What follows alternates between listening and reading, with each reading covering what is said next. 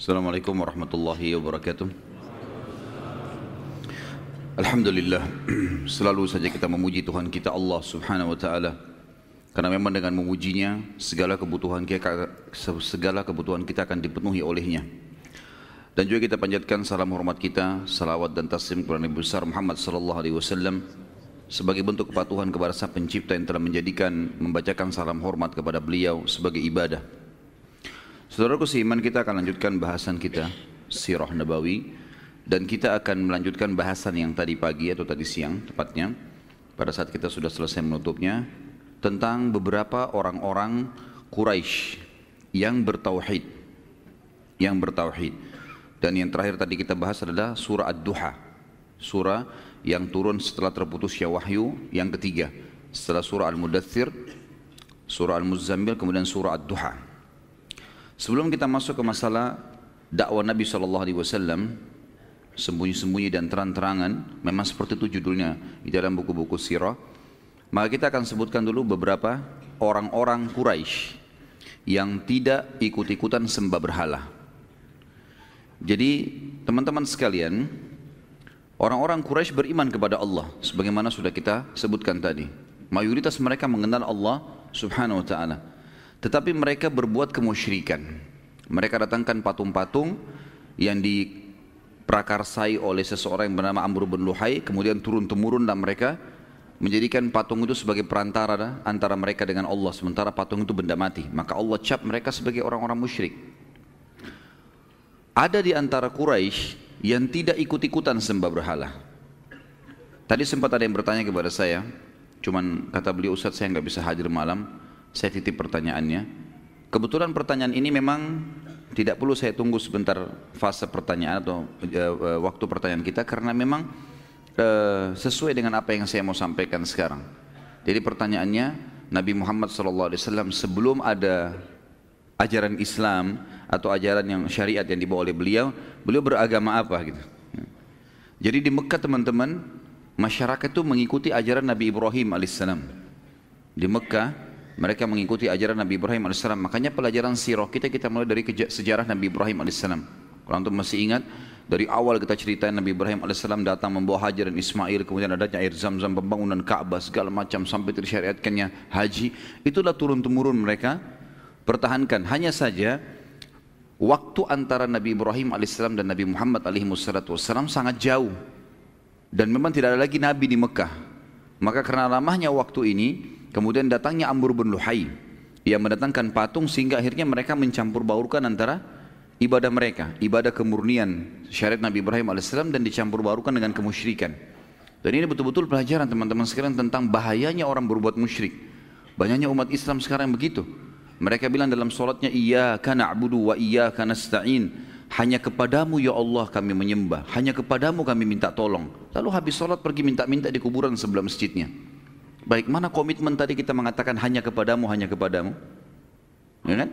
Orang soleh pun meninggal sesoleh apa pun mereka. Siapa yang lebih soleh daripada para nabi-nabi? Siapa yang lebih soleh daripada para sahabat teman-teman sekalian? Jelas tidak ada. Tapi nabi-nabi tetap kita bacakan salawat kepada mereka kan? Permintaan tambahan rahmat. Bahkan Nabi Muhammad SAW sendiri orang yang paling mulia kita disuruh memberikan salawat untuk beliau.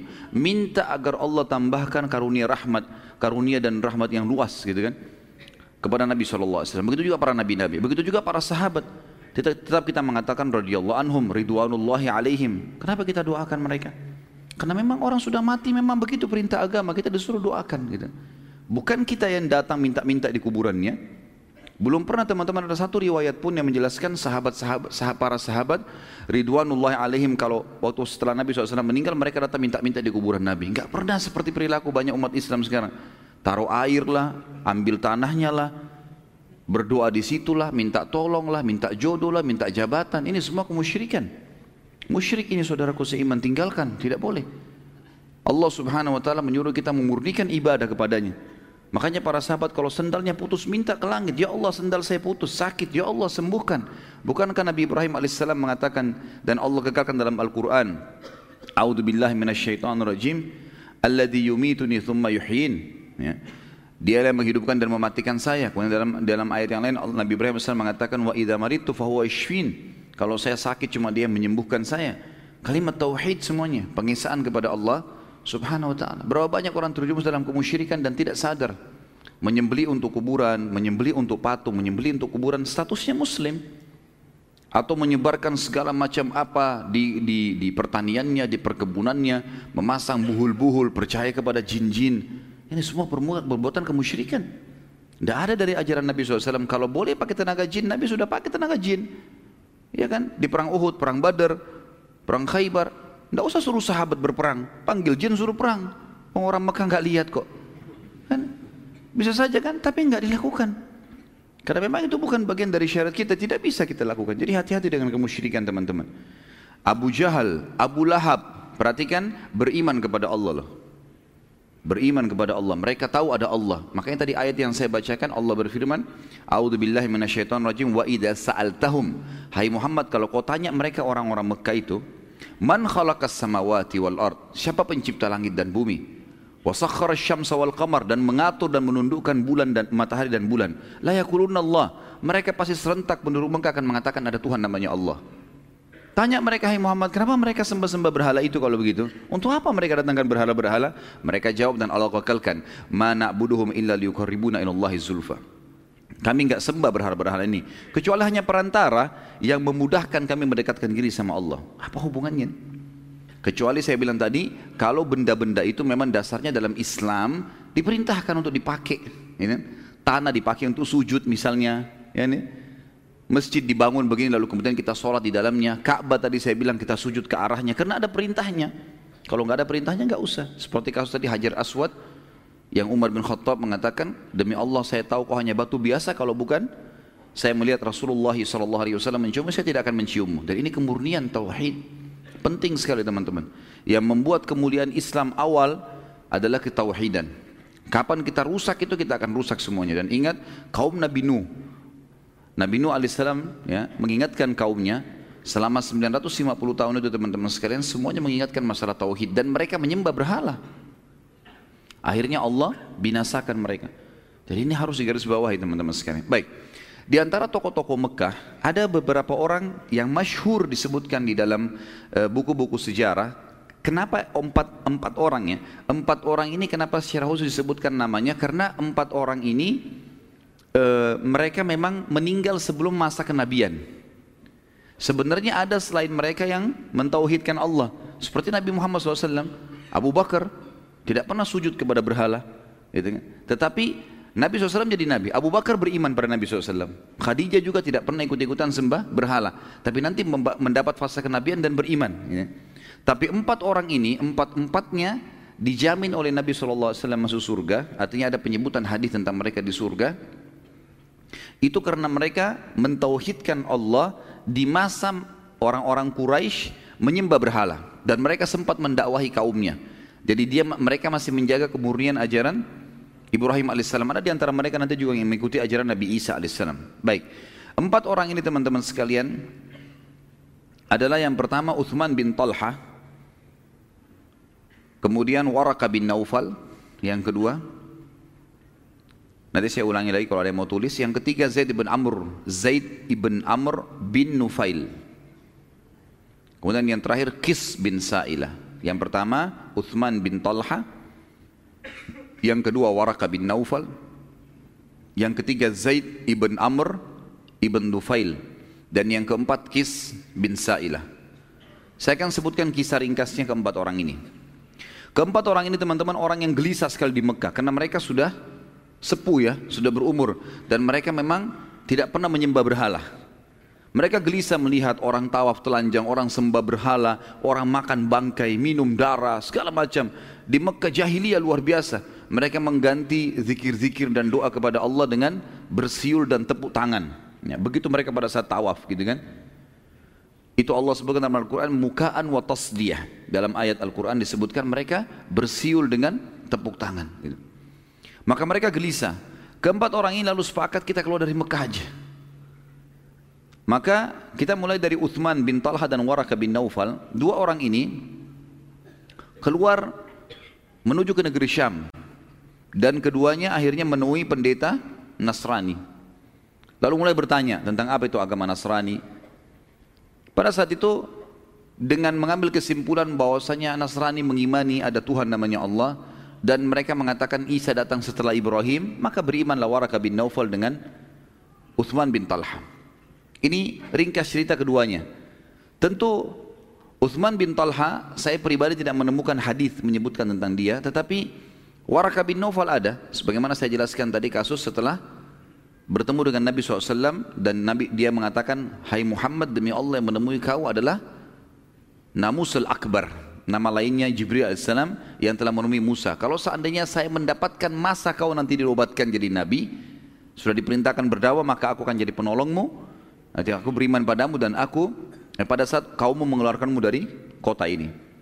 Terus Nabi SAW menyebutkan pada saat Waraka bin Nawfal meninggal di masa enam bulan fase terputusnya wahyu, aku diperlihatkan Waraka bin Nawfal di surga. Kemudian kisah Zaid bin Amr bin Nufail, ini agak unik sedikit kisahnya. Zaid bin Amr bin Nufail lebih kritis, orangnya lebih kritis. Ya. Dia kemudian menemui pendeta Nasrani, dia menemui pendeta Yahudi, bukan pendeta Nasrani. Dia pergi ke negeri Syam yang dia tanya-tanya ke orang siapa orang yang paling pintar di muka bumi yang mengenal Allah. Maka simpang siur berita mereka mengatakan pendeta Yahudi. Ditanya orang Yahudi siapa pendeta kalian yang paling luar biasa yang kalian anggap paling pintar. Ditunjuklah seseorang. Datanglah Zaid rahimahullah ke sana. Begitu ngobrol sama pendeta Yahudi, dia bilang jelaskan kepada saya agama anda. Dijelaskanlah Nabi Musa, kitab Taurat dan dan seterusnya macam-macam hukum Allah. Tertarik Amr bin Zaid bin Amr ini. Dia bilang baik, saya tertarik, saya ingin masuk agama Yahudi. Bagaimana caranya? Waktu dia bilang bagaimana caranya teman-teman sekalian, ini yang membuat Zaid batalin masuk Yahudi. Apa kata pendetanya? Kalau kau mau jadi Yahudi, kamu harus dimurkahi sama Allah dulu, baru kamu taubat, baru masuk Yahudi. Kata Zaid bin Amr, saya tinggalkan Mekah karena takut dari murkahnya Allah. Ngapain saya sekarang nyari murkahnya Allah? Gitu. Hmm. Dia bilang itu syaratnya kalau mau Yahudi. Harus cari dulu masalah, biar Allah murkah, baru kau tobat. Kemudian baru bisa masuk agama Yahudi. Kata dia, saya tidak mau agama ini. Ada nggak orang yang pintar lain yang mengenal Allah selain anda? Dia bilang, saya tidak tahu. Kecuali, ya, kecuali pendeta Nasrani. Karena mereka mengaku ada Nabi setelah Musa. Baik di mana tempat mereka ditunjuklah beberapa gereja. Pergilah Zaid bin Amr ini ke gereja. Tanya Nasrani, siapa pendeta yang paling pintar? Si Fulan didatangilah pendeta itu. Tanya-tanya Nasrani, ternyata memang informasinya lebih lengkap. Karena orang-orang Nasrani beriman tentang Musa, tapi ada nabi lagi setelahnya namanya Isa. Beriman mereka beriman ada Taurat, mereka beriman ada kitab setelahnya namanya Injil. Berarti ini lebih sempurna. Apa hukum-hukum dijelaskan semua. Baik setelah itu saya mau masuk agama Nasrani. Jawabannya pendeta Nasrani juga membuat dia tidak jadi masuk Nasrani. Apa jawabannya? Waktu ditanya bagaimana caranya masuk Nasrani, kata pendeta itu dalam riwayat ini, kamu harus sesat dulu. Setelah kamu sesat, gitu kan? Kemudian kau taubat baru jadi Nasrani. Kata dia, saya tinggalkan Mekah supaya nggak sesat. Ngapain saya harus sesat sekarang gitu? Dia bilang itu syaratnya. Kata Zaid, saya tidak mau kalau begitu. Agama apa yang mengenal Allah yang kau kenal, yang kau tahu? Dia bilang, saya tidak tahu. Yang saya tahu cuma ada satu namanya agama Hanif. Apa itu agama Hanif? Agamanya Nabi Ibrahim AS. Kan Allah sebutkan, Hanifah Muslimah. Ya, itu Ibrahim AS punya Hanif. Hanif itu agama lurus, mentauhidkan Allah. Pokoknya nggak ada sekutunya Allah. Allah itu Esa. Dan ini memang ajaran murni gitu kan. Lalu kata Zaid, bagaimana caranya? Siapa yang saya temui untuk saya belajar? Kata pendeta itu tidak ada lagi. Nggak ada orang. Saya pun tidak tahu itu. Itu dulu agama di Mekah gitu. Maka Zaid bin Amr pun kembali ke Mekah teman-teman sekalian. Lalu dia mengatakan di tengah jalan, Ya Allah, aku bersaksi dan engkau menjadi saksinya bahwasanya aku menganut agama Ibrahim alaihissalam, aku beragama Hanif. Gitu kan. Aku akan menyembah Allah, tidak menyekutukannya, dengan tidak menyembah berhala, tapi aku tidak tahu bagaimana caranya beribadah ya Allah. Pandulah aku. Jadi dia tidak tahu bagaimana caranya. Maka yang dia lakukan adalah dia coba selalu mencari jalan untuk memurnikan hubungan kepada Allah. Misal, dia kalau lagi begitu masuk, begitu masuk, seperti sabda Nabi SAW menceritakan tentang keadaannya Zaid bin Amr ini. Waktu Nabi belum jadi Nabi ya, beliau mengatakan, aku melihat Zaid bin Amr bersandar pada dinding Ka'bah setiap hari. Semenjak pulang dari negeri Syam tadi, sandar di dinding Ka'bah lalu dia mengatakan, Nabi SAW mengatakan, saya melihat Zaid bin Amr bersandar di Ka'bah sambil memperhatikan talbiyahnya orang-orang Quraisy. Kan kalau masih review teman-teman, pelajaran kita yang lalu, talbiyah yang syar'i dari Nabi Ibrahim AS dan Nabi Muhammad SAW juga ajarkan kita adalah labbaik Allahumma labbaik, ya Allah aku jawab panggilanmu dengan santun, labbaika la syarika laka labbaik. Saya jawab panggilanmu dengan santun dan tidak ada sekutu bagimu. Innal hamda wan ni'mata laka wal mulk. Segala puji nikmat dan kerajaan milikmu la syarika lak. Tidak ada sekutu bagimu. Ini tepat ini. Ini namanya talbiyah tauhid. Pengisahan Allah tanpa sekutu. Amr bin Luhai Waktu dia lihat orang Mekah bertalbiah begini, dia sudah terlanjur masukkan patung-patung dan dia bilang ini patung-patung perantara antara kalian sama Allah. Bagaimana caranya supaya orang Mekah mau ubah talbiah? Susah. Ini sudah turun temurun dari zaman Ibrahim alaihissalam. Maka dia tambah kalimat syirik. Kalimatnya adalah illa syarikan huwalak tamlikuhu wa ma malak. Naudzubillah. Artinya kecuali sekutu ya Allah. Ada sekutu yang kami taruh-taruh patung ini jadi sekutumu. Yang kau juga menguasainya dan kau pemiliknya. Tapi tetap kalimat illa syarikan kecuali sekutu. Ada sekutu yang disekutukan sama Allah.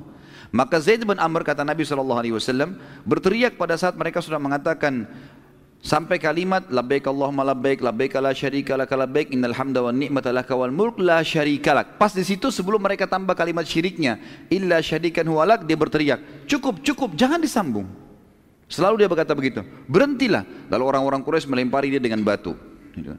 Menyuruh Zaid bin Amr rahimahullah untuk meninggalkan tempat itu. Dia juga tidak cukup sampai dia tetap aja, tetap aja tidak jangan bertauhidlah kepada Allah. Ini ajaran Nabi Ibrahim, harus hanif, lurus, nggak boleh gitu. Jadi dia coba cari celah di mana yang ada kalimat syirik, maka dia tinggalkan sama dia. Begitu juga dengan orang-orang Quraisy, mereka suka datang membawa sembelihan-sembelihan, lalu kemudian mereka uh, apa namanya menyembeli untuk patung-patung itu. Ada di antara mereka teman-teman yang menggunakan nama Allah gitu kan? Pada saat mau menyembeli, mereka menggunakan nama Allah, tapi untuk berhala. Tapi untuk berhala, gitu kan? Jadi misal orang Islam sekarang menyembeli untuk laut supaya kapalnya tidak tenggelam, penjaga lautan lah, kan? untuk apalah, untuk kebun, untuk rumah baru, segala macam menyembeli bukan untuk Allah. Gitu kan? Walaupun menggunakan nama Allah ini bisa syirik, ya? karena tujuannya untuk itu. Gitu. Bukan untuk yang bukan untuk Allah SWT murni. Maka Zaid bin Amr berdiri dekat mereka. Jangan sembeli untuk patung-patung ini. Sembelihlah. Allah yang menciptakan hewan-hewan ternak itu kalian nikmatin. Kenapa kalian menyembeli untuk berhala? Dan mereka habis disembeli, mereka nggak makan daging itu. Dagingnya dibuang aja di situ. Sampai membusuk di dekatnya berhala itu. Jelas-jelas patung nggak bisa makan. Ya rusak lah dagingnya. Gitu kan? Tapi begitu yang mereka lakukan. Tapi Zaid bin Amr terus mengingatkan. Terus mengingatkan. Sampai akhirnya Zaid bin Amr ini meninggal, dia wafat lima tahun sebelum penobatan Nabi SAW jadi Nabi. Dan Nabi SAW bersabda dalam hadis sahih, aku melihat Zaid diperlihatkan, aku diperlihatkan Zaid mengenakan pakaian-pakaiannya di surga. Juga dalam hadis yang lain, Zaid akan dibangkitkan satu umat. Jadi dia sendiri hari kiamat sendirian. Seperti satu umat sendiri. Artinya dia dipastikan akan selamat dengan izin Allah. Dan Nabi SAW sempat bersahabat sama Zaid. Karena Nabi SAW juga tidak sembah berhala. Tapi waktu itu belum ada perintah syariat. Belum diobatkan jadi Nabi. Gitu kan. Yang terakhir yang keempat teman-teman sekalian adalah Kisi bin Sa'ilah. Kisi bin Sa'ilah juga orang yang bertauhid dan tidak syirik. Dan dia lebih dulu berdakwah daripada Zaid bin Amr, daripada Uthman bin Talha, daripada Waraka bin Naufal. Kalau Uthman bin Talha dan Waraka bin Naufal, mereka tidak mendakwakan agama Nasrani di Mekah. Mereka cuma ambil buat diri mereka sendiri. Gitu kan. Kalau uh, Zaid bin Amr mereka, dia menjalankan agama Ibrahim alaihissalam dan uh, apa namanya uh, Kis bin Sa'ilah juga bertauhid. Tapi dia tidak menyatakan dia tidak menyatakan agama apa yang dia pegangi. Dia cuma berjalan dengan apa yang sudah dianggap bagian daripada syariat Ibrahim alaihissalam di Mekah. Karena dia sering melakukan atau melarang orang-orang menyembah berhala, menyembelih seperti Zaid bin Amr tadi, maka dia diusir dari Mekah. Waktu dia diusir dari Mekah, maka dia pun hidup di padang pasir. Dalam beberapa asar disebutkan kalau Kisi bin Sa'ila ini orangnya sangat dewasa, bijaksana dan kadang-kadang orang Makkah kalau punya masalah bertanya kepada dia. Saking seringnya dia hidup di padang pasir dan sendirian, sendirian, maka dia hidup bersama dengan uhush dalam bahasa Arab dalam buku-buku sirah atau sama hewan-hewan liar. Sampai dikatakan dalam salah satu kisah beberapa orang Mekah pernah mau bertanya sama dia minta pendapatnya, dia sedang minum di genangan air bersama singa-singa, gitu kan. Dan pada saat itu dia sempat memukul beberapa ekor singa sambil mengatakan berikan temanmu minuman. Ya. Jadi saking seringnya sudah hidup sama hewan-hewan ini. Dia tinggal dua dari Mekah. Itu yang dinukil daripada atau dari dari kisah-kisah bin Sa'ilah. Dan juga ini sama dengan Uthman bin Talha yang tidak disebutkan atau tidak saya temukan. Saya pribadi ya bahwasanya Nabi SAW bersabda mereka di surga. Tapi yang dua tadi jelas-jelas ada hadisnya. Walaupun sebagian ulama mengatakan keempat nama ini karena mereka bertauhid atau yang duanya mengikuti ajaran Isa alaihissalam selama mereka tidak menyekutukan Allah dan kita tahu sebelum Nabi Muhammad SAW setiap nabi diutus untuk wilayah masing-masing. Misal Mekah Nabi Ibrahim alaihissalam. Penduduk Mekah walaupun di sana keluar Isa di Bani Israel, mereka cukup ikuti namanya ajaran Nabi Ibrahim alaihissalam. Mereka nggak perlu ikutin Injil. Tapi kalau ada di antara mereka yang mau pergi ke negeri Syam beriman, itu nggak ada masalah. Mereka ikuti syariatnya karena nabi-nabi sebelum Nabi Muhammad SAW khusus untuk wilayahnya saja. Jadi kalau orang wilayah itu beriman pada nabi itu, jalankan syariatnya sudah cukup. Kecuali Nabi Muhammad SAW, begitu beliau datang, seluruh dunia ini harus beriman. Nggak ada lagi wilayah yang terpilah-pilah. Masih ingat saya pernah cerita? Nabi Musa AS sezaman dengan Nabi Khidir. Beda masing-masing punya syariat. Kemudian ada Nabi Shu'aib, mertuanya Nabi Musa AS. Beda. Di Madian dengan Nabi Musa AS di Palestina dan Mesir. Kita tahu Nabi Isa zaman dengan sepupunya sendiri Nabi Yahya. Masing-masing punya hukum.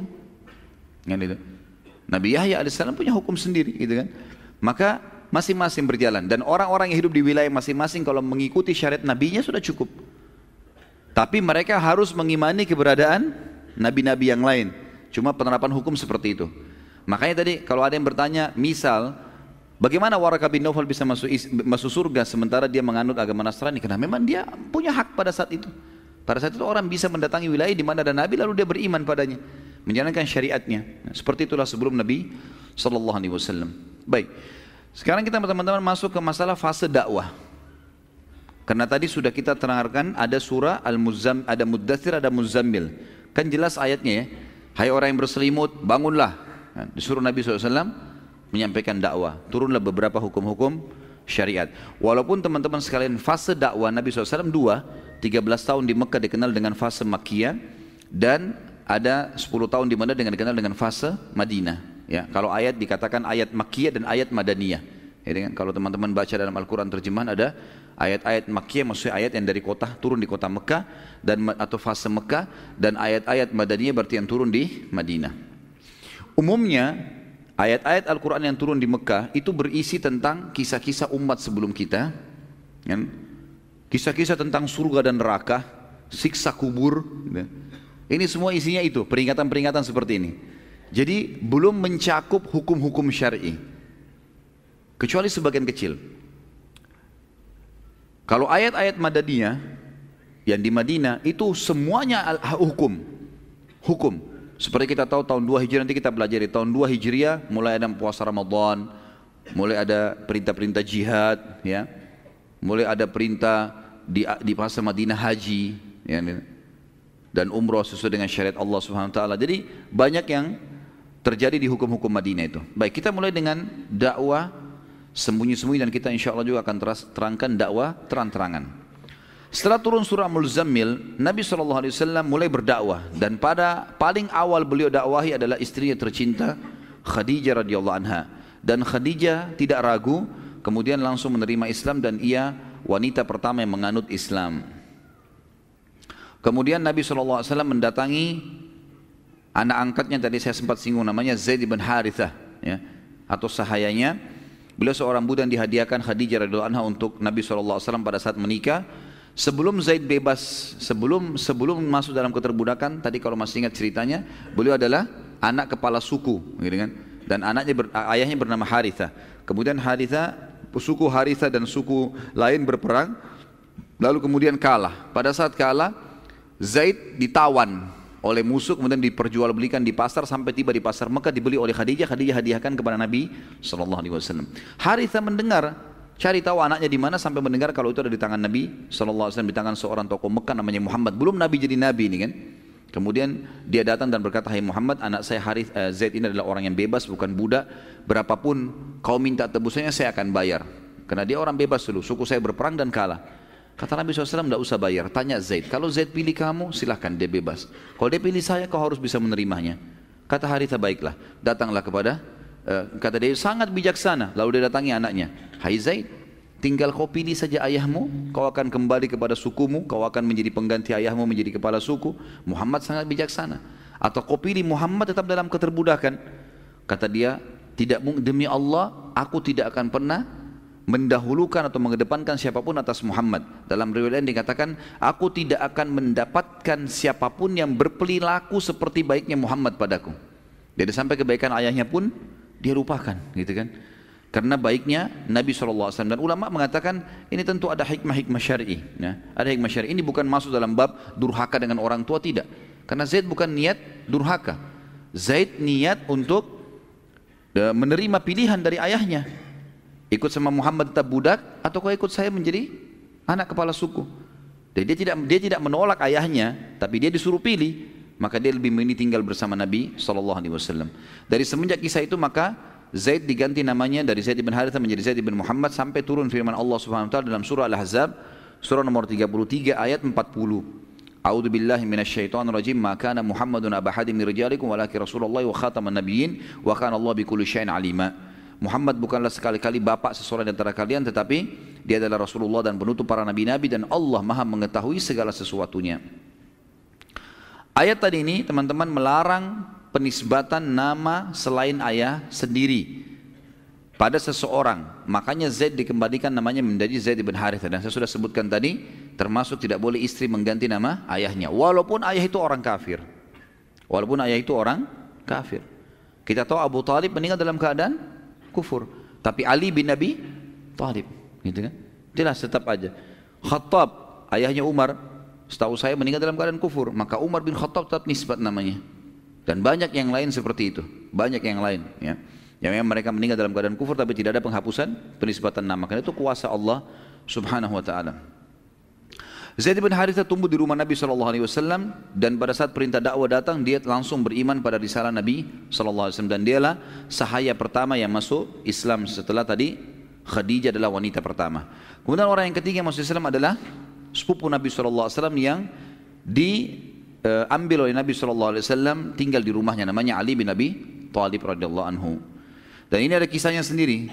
Nabi SAW dulu, sebagaimana saya ceritakan teman-teman pada saat Abdul Muttalib kakeknya meninggal di umur 8 tahun, maka Abu Talib mengambil Nabi SAW dan tinggal di rumahnya sampai menikah dengan Khadijah. Dari dari umur 8 tahun sampai umur 25 tahun tinggal bersama Abu Talib. Tetapi setelah dia berbisnis SAW di umur 21 tahun, beliau sudah mulai membantu pamannya. Sudah tidak lagi bergantung gitu kan. Dan ada cerita yang sampaikan kalau masih ingat, baginda Nabi SAW adalah memiliki akhlak yang sangat mulia. Di rumah Abu Talib, Abu Talib karena sibuk mengurus dari suku Abdiddar mengurus Ka'bah, kalau dia punya uang sedikit dihabisin untuk mengurus Ka'bah gitu kan. Jadi dia miskin, dia nggak punya apa-apa. Jadi kalau siapin makanan, disiapin makanan, dikeroyokin sama anak-anaknya yang cukup banyak, maka Nabi SAW tidak ikut-ikutan, tidak pernah berebut makanan di situ. Akhirnya kata Abu Talib kepada istrinya, kalau kau siapin makan, buatkan sendiri buat Muhammad. Karena Muhammad tidak berebut sama mereka. Kadang-kadang Nabi SAW sampai berhari-hari kelaparan karena tidak dapat makanan. Nah untuk membalas jasa pamannya sekarang setelah beliau menikah, sudah punya kemampuan. Beliau mendatangi pamannya yang lain bernama Abbas. Yang nanti masuk Islam radhiyallahu anhu. Eh, ayahnya Abdullah, Abdullah bin Abbas ya. Dia mengatakan, wahai paman, kayaknya pamanku yang satu Abu Talib, kita tahu keadaannya. Anaknya banyak, keadaan ekonominya miskin Bagaimana kalau kita ambil anak-anaknya? Kita ambil anak-anaknya supaya anak-anaknya eh, apa meringankan bebannya Abu Talib. Kata Abbas pemikiran yang bagus. Abbas bilang saya Muhammad SAW mengatakan saya ambil satu, anda ambil satu, siapa ambil satu keluarga keluarga bagi deh. Kita hidupkan. Tetap dia bertemu sama ayahnya tapi kita yang biayai hidupnya, tinggal serumah dengan kita. Maka pada saat itu mereka menyampaikan hajatnya kepada Abu Talib. Abu Talib mengatakan, kalau kalian meninggalkan untuk saya akil, akil ini anak tertuanya, maka yang lain silakan ambil, nggak masalah. Yang penting akil tinggal bersama saya. Maka Nabi SAW pun memilih Ali bin Abi Talib. Dan ini satu karunia yang besar sekali dari Allah yang maha tinggi dan maha pemurah untuk Ali radhiyallahu anhu. bagaimana dia hidup di rumah Nabi SAW, di rumah kenabian. Ya. Dan nanti Nabi SAW pun juga menikahkan dia dengan anak Nabi SAW Fatimah yang sudah masyhur tentunya. Kemudian setelah selesai itu Nabi SAW juga mengajak anak-anaknya sendiri. Semua perempuan, Zain, uh, Ruqayyah, Ummu Kalthum, Zainab dan juga Fatimah anhunna, mereka semua langsung terima kenabian ayahnya. Lalu Nabi SAW tidak menunda subhanallah. Di hari itu juga, dan ini ciri orang beriman, kalau sudah tahu kebenaran, sudah tahu dalilnya, sampaikan. Jangan ditunda, kita nggak tahu umur. Sampaikan tentang sholat, sampaikan tentang apa saja yang kita sudah kita jelas ilmunya, nggak salah sampaikan saja. Karena itu jadi amal jariah buat kita dan ilmu itu adalah amal jariah yang luar biasa karena sekali kita ajarkan ke orang, dia faham sampai mati tuh. Dia amalkan atau tidak amalkan minimal dia sudah faham. Apalagi kalau diamalkan sama dia. Apalagi kalau diajarkan ke orang lain. Kan?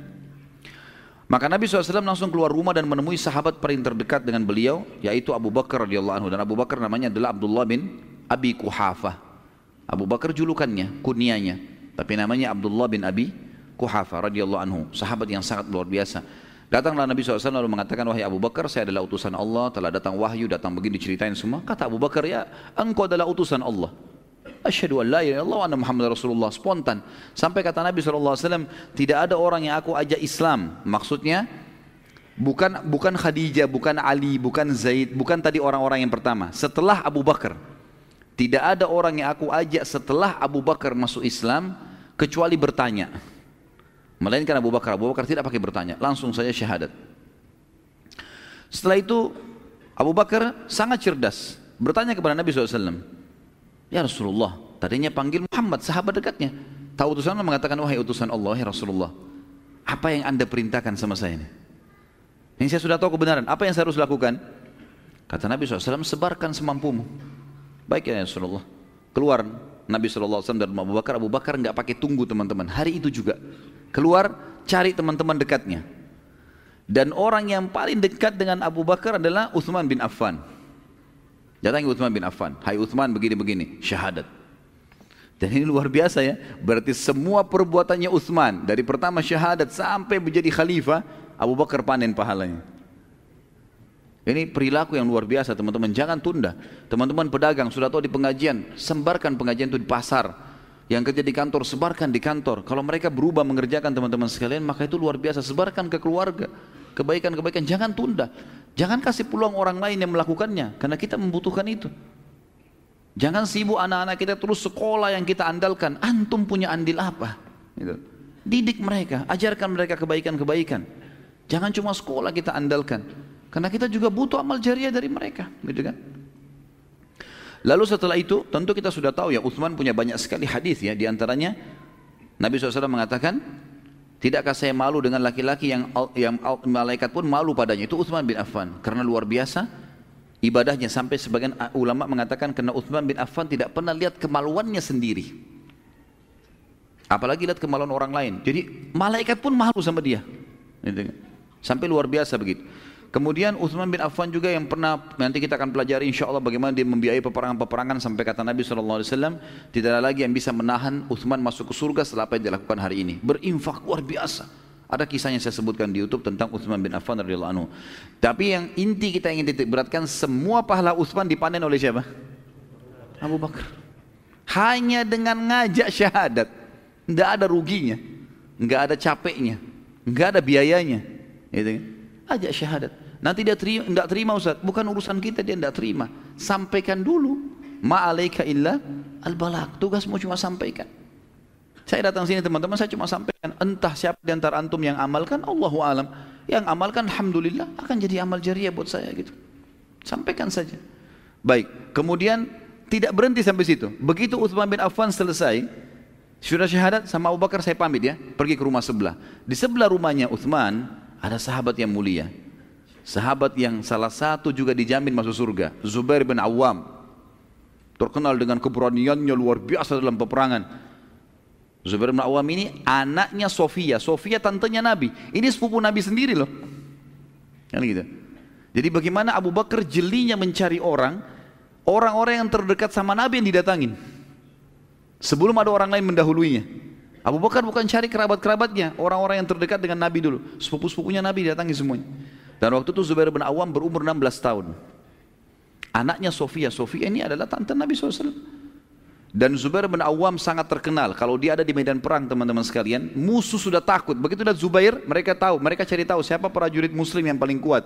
Kalau sebut ada Zubair di sana mereka sudah ketakutan.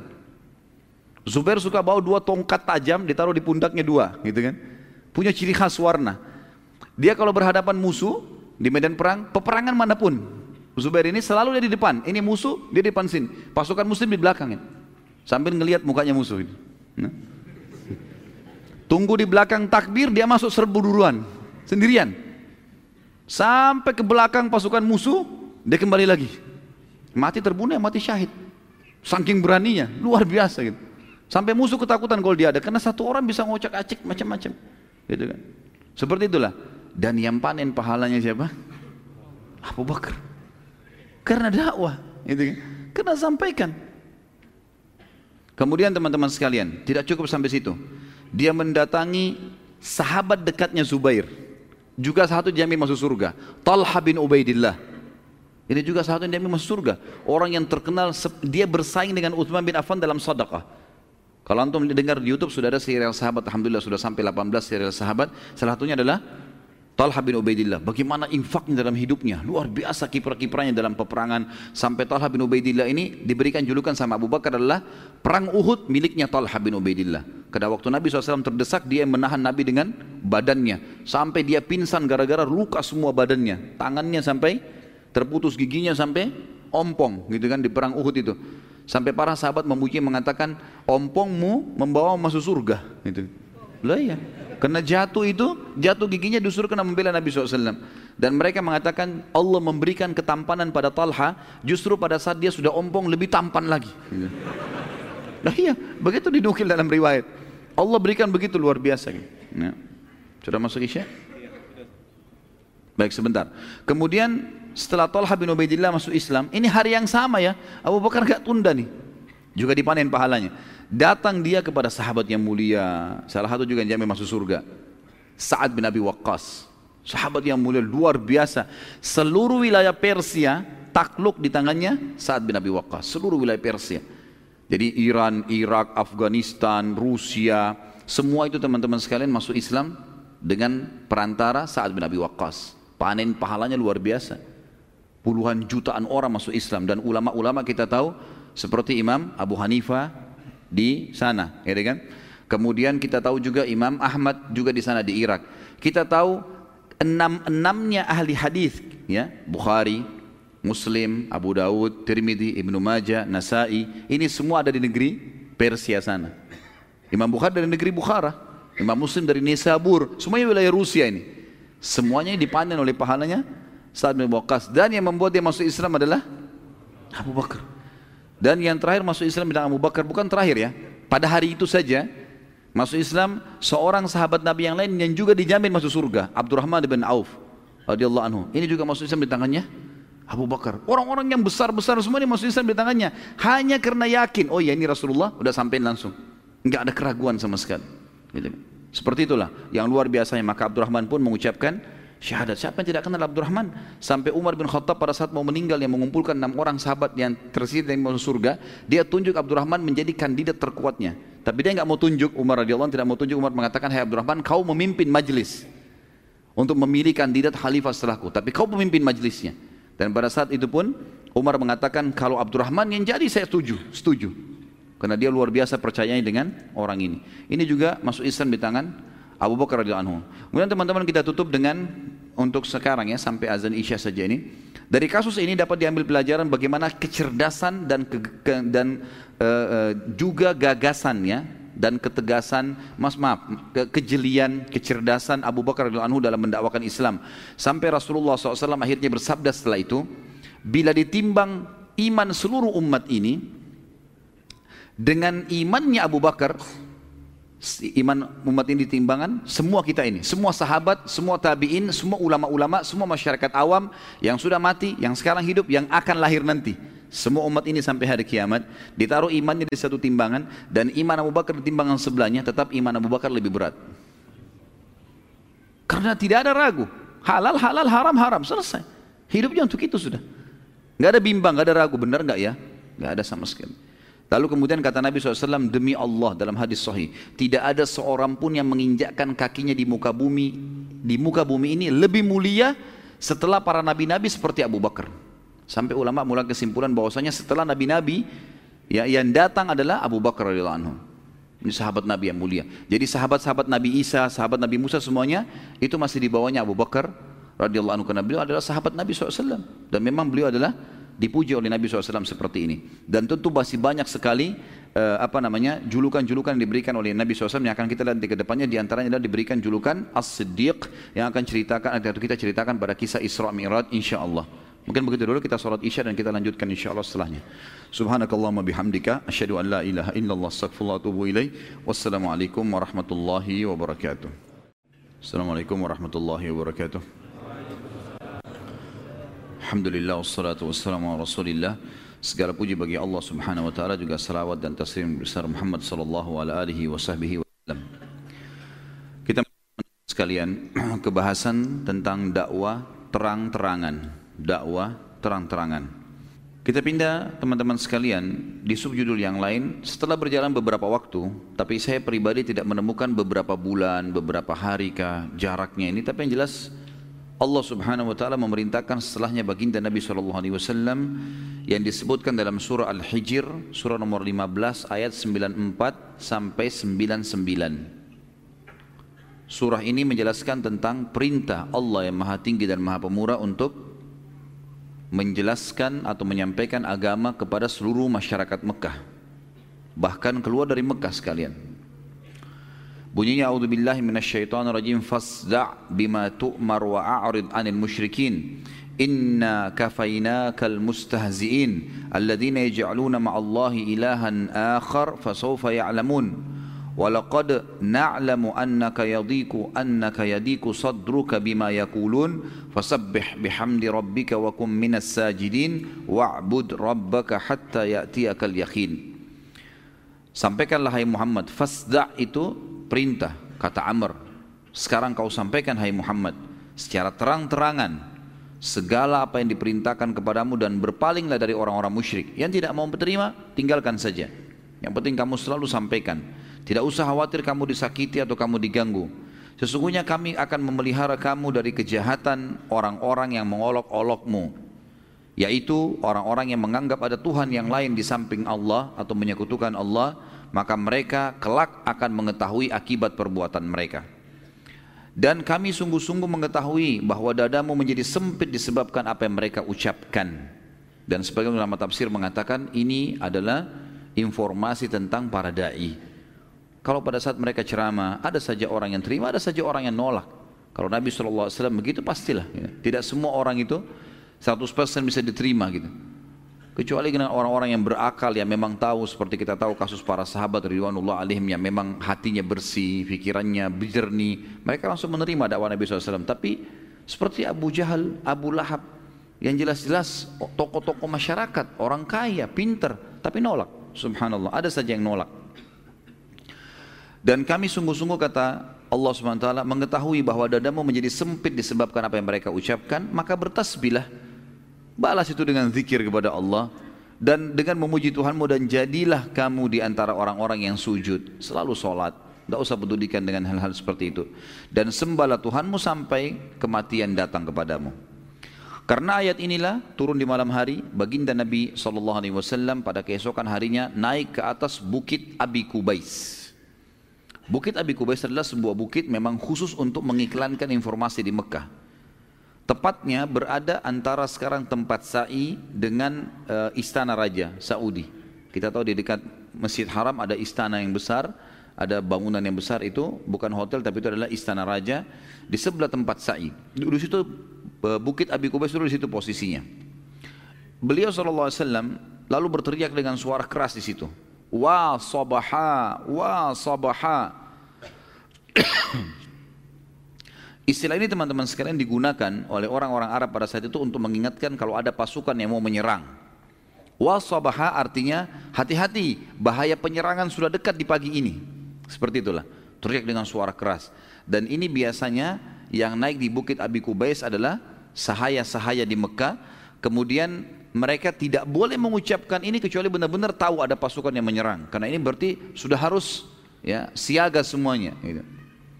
Nabi SAW teriak dengan suara keras, terdengar oleh orang-orang Quraisy. Mereka segera datang ke sana. Lalu mereka kaget, ternyata yang dilihat adalah baginda Nabi SAW. As-sadiqul amin, orang yang paling jujur dan bisa dipercaya, yang paling terpercaya. Lalu mereka pun berkumpul semua. Lalu Nabi SAW menunggu sampai mereka terkumpul semua.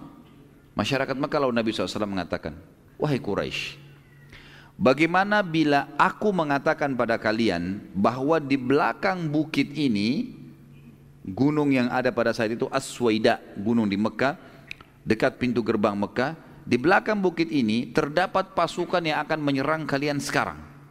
Apakah kalian percaya dengan saya? Atau percaya dengan aku? Serentak semuanya mengatakan, semuanya berkata pada saat itu, tentu. Karena kami belum pernah sekalipun mendapatkan engkau berbohong.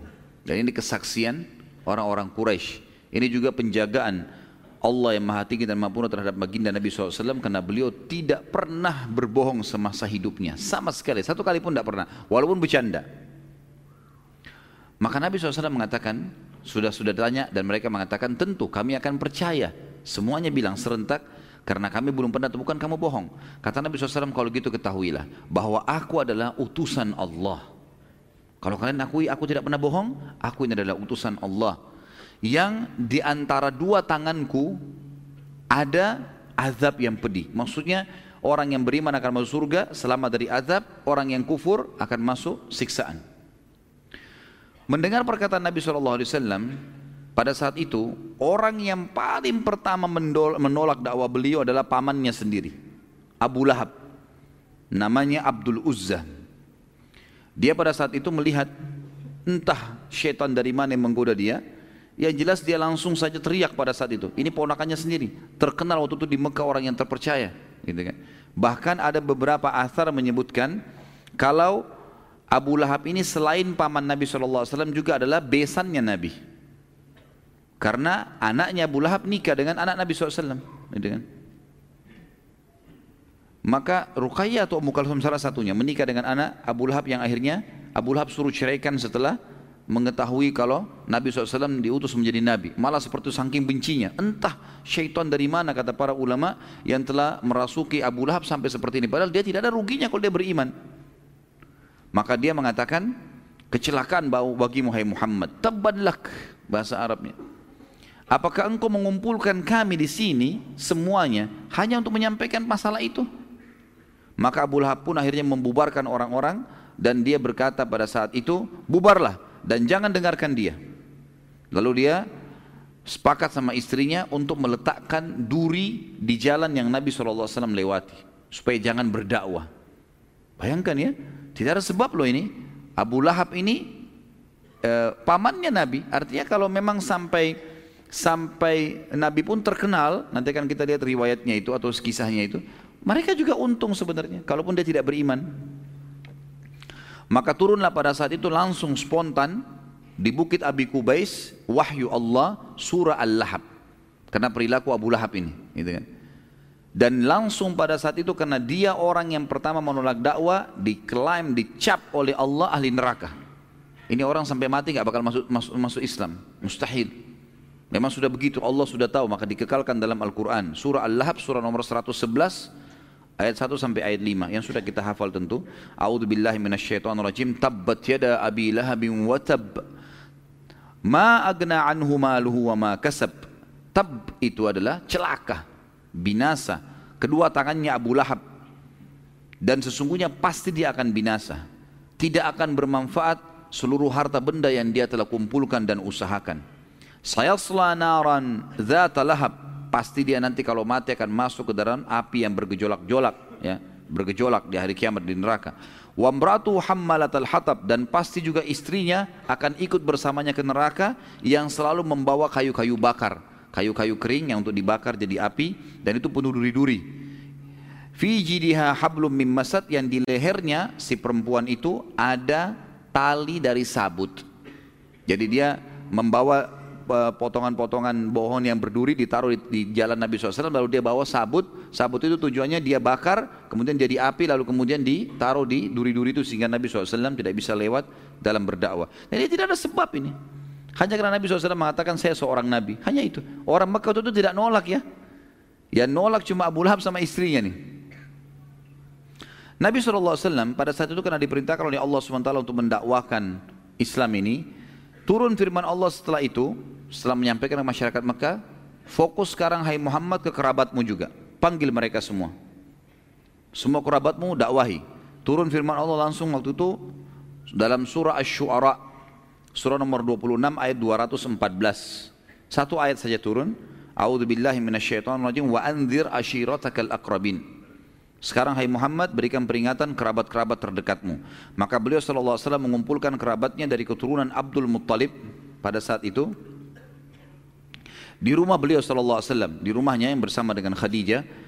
Sebelum beliau sallallahu alaihi wasallam bicara waktu sudah kumpul semua kerabatnya, diundang Nabi SAW siapin makanan, undang mereka. Rencananya habis makan baru disampaikan. Abu Lahab datang juga waktu itu. Datang orang ini, belum Nabi SAW bicara, baru datang. Orang sudah kumpul semua langsung dia bilang, Hai Muhammad, bila engkau mengumpulkan kami untuk menyampaikan agamamu yang kemarin kau sampaikan, maka jangan kau bicara. Ini perasaan dia seorang paman, maka harus ponakannya dengar. Ini satu hal yang buruk ya. Nah, banyak orang begitu. Ada orang tua, ada paman. Kadang-kadang walaupun ponakannya itu benar atau anaknya benar, dia nggak mau dengar. Ini kebodohan ini ya. Tidak benar seperti ini. Harusnya kita bijaksana kalau itu benar walaupun dari lisan anak kecil kita harus dengar. Mungkin mungkin seseorang minum berdiri lalu anaknya mengatakan ayah jangan minum berdiri. Benar. Oh ya nak terima kasih. Mestinya begitu. Ah kamu anak kecil ngerti apa? Tidak boleh. Menolak kebenaran. Gitu kan? Ini bahaya ya. Tidak boleh sama sekali. Abu Lahab begitu prinsipnya. Dia menganggap Nabi SAW ponakan. Ponakan berarti harus lebih di bawah. Mau lebih pintar, mau apa nggak penting. Gitu. Maka dia ribut. Nabi SAW pun akhirnya melihat kejadian tersebut, Nabi, Nabi tidak mau bicara. Sudahlah, silakan makan, makan semuanya. Habis makan bubar. Nabi SAW akhirnya mengundang beberapa hari lagi kemudian seluruh kerabat kecuali Abu Lahab. Hmm. Dalam buku itu. Semua datang silakan dikirimin undangan kecuali orang ini, jangan diundang. Waktu semuanya datang, habis makan, Abu Lahab nggak tahu berita nih. Nabi SAW sampaikan, sampaikan saya begini, saya utusan Allah, turun firmannya Allah, saya telah ketemu sama Jibril, diceritakan semua panjang lebar. Dan yang pertama masuk Islam adalah Sofia radhiyallahu anha, tante Nabi SAW yang mulia, ibunya Zubair bin Awam. Gitu kan. Dakwah Islam makin menyebar pada saat itu. Setelah kerabat-kerabat Nabi SAW ada yang terima, ada yang tidak. Tapi yang disebutkan dalam buku sejarah pada saat pertemuan itu yang langsung mengucapkan syahadat adalah Sofia. Ya kan? Apalagi anaknya Zubair sudah masuk Islam sebelum ibunya. Tadi di tangan Abu Bakar kan gitu. Dakwah Islam menyebar teman-teman sekalian pada saat itu di Mekah dan sangat cepat sekali. Tapi kebanyakan yang memeluk ini adalah orang-orang yang miskin dan kalangan-kalangan di bawah gitu. Terutama dari hamba sahaya. Yang terkenal kisahnya masyhur adalah orang yang sangat mulia Yasir radhiyallahu anhu bersama istrinya Sumayyah radhiyallahu anha yang terkenal dua-duanya orang yang pertama mati syahid dalam Islam. Dan juga anak mereka Ammar radhiyallahu anhum. Juga ada dari kalangan budak yang lain seperti Khabbab bin Arad, Bilal bin Rabah, Suhaib bin-Rumi, Amir bin Fuhairah, Abdullah bin Mas'ud radhiyallahu anhum ajma'in. Ini semua adalah orang-orang yang dulu pekerja. Abdullah bin Mas'ud bukan sahaya ya, tapi dia pengembala kambing. Nanti akan kita jelaskan bagaimana Abdullah bin Mas'ud pada saat menebas lehernya Abu Jahal di perang Badr. Nanti akan ada kisah sendiri masalah itu. Tapi yang jelas waktu itu Abu Bakar radhiyallahu anhu satu-satunya orang yang waktu itu mengiklankan Islamnya, maka ia menjaharkan Al-Qur'an di depan Ka'bah. Waktu sudah mulai beberapa hari berjalan, sudah mulai banyak ayat yang turun, Abu Bakar sudah sudah mulai menghafal gitu kan ayat-ayat yang di Lalu Abu Bakar datang kemudian beliau membaca depan Ka'bah. Maka mendengar bacaan tersebut orang-orang Quraisy datang mengeroyokinya sampai darah memenuhi wajahnya radhiyallahu anhu tapi beliau tidak berhenti membaca sampai selesai surahnya. Abdullah bin Mas'ud juga begitu. Sahabat Nabi yang mulia ini beliau pengembala kambing dan orangnya sangat kurus, kecil. Abdullah bin Mas'ud ini. Sampai-sampai teman-teman sekalian saking kurusnya Abdullah bin Mas'ud ini sampai nanti waktu sudah hijrah di Madinah satu waktu beliau pernah naik ke atas pohon kurma kemudian ditiup oleh angin. Akhirnya kainnya di bagian bawah tersingkap, menyingkap pahanya. Saking kecilnya betisnya sampai sahabat tertawa. Spontan mereka tertawakan, bukan niat mengolok ya. Karena tiba-tiba lihat kok lucu, kecil sekali gitu. Akhirnya diketawain. Apa yang dilihat teman-teman sekalian? Kata Nabi SAW dalam hadis sahih, apakah kalian menertawakan bet kecil betisnya Ibnu Mas'ud? Demi Allah, betis Ibnu Mas'ud itu ditimbangan pada hari kiamat lebih berat daripada gunung Uhud. Apa yang Abdullah bin Mas'ud lakukan teman-teman sekalian? Orang yang kurus kecil badannya baru menghafal surah Ar-Rahman sebagian ayatnya. Dihafal, turun pada saat kemudian dia mulai hafal beberapa ayat. Lalu dia tidak disuruh apa-apa nih.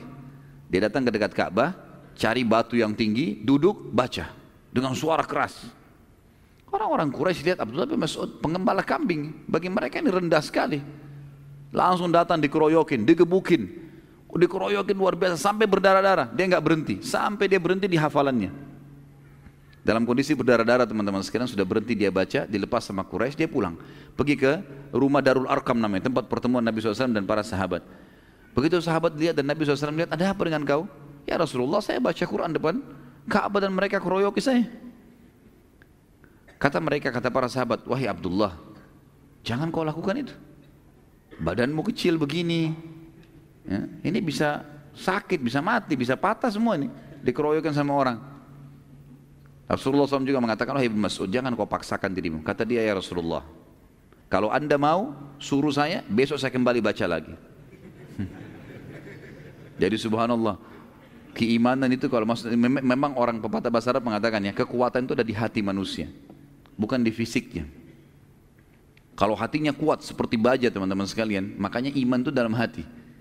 Kalau hati buat seperti baja, biar badannya kurus nggak penting nggak penting itu. Ada orang subhanallah badannya seperti gentong besarnya, tapi hatinya kecil, ciut. Gitu. Disentil sedikit sudah nangis gitu kan.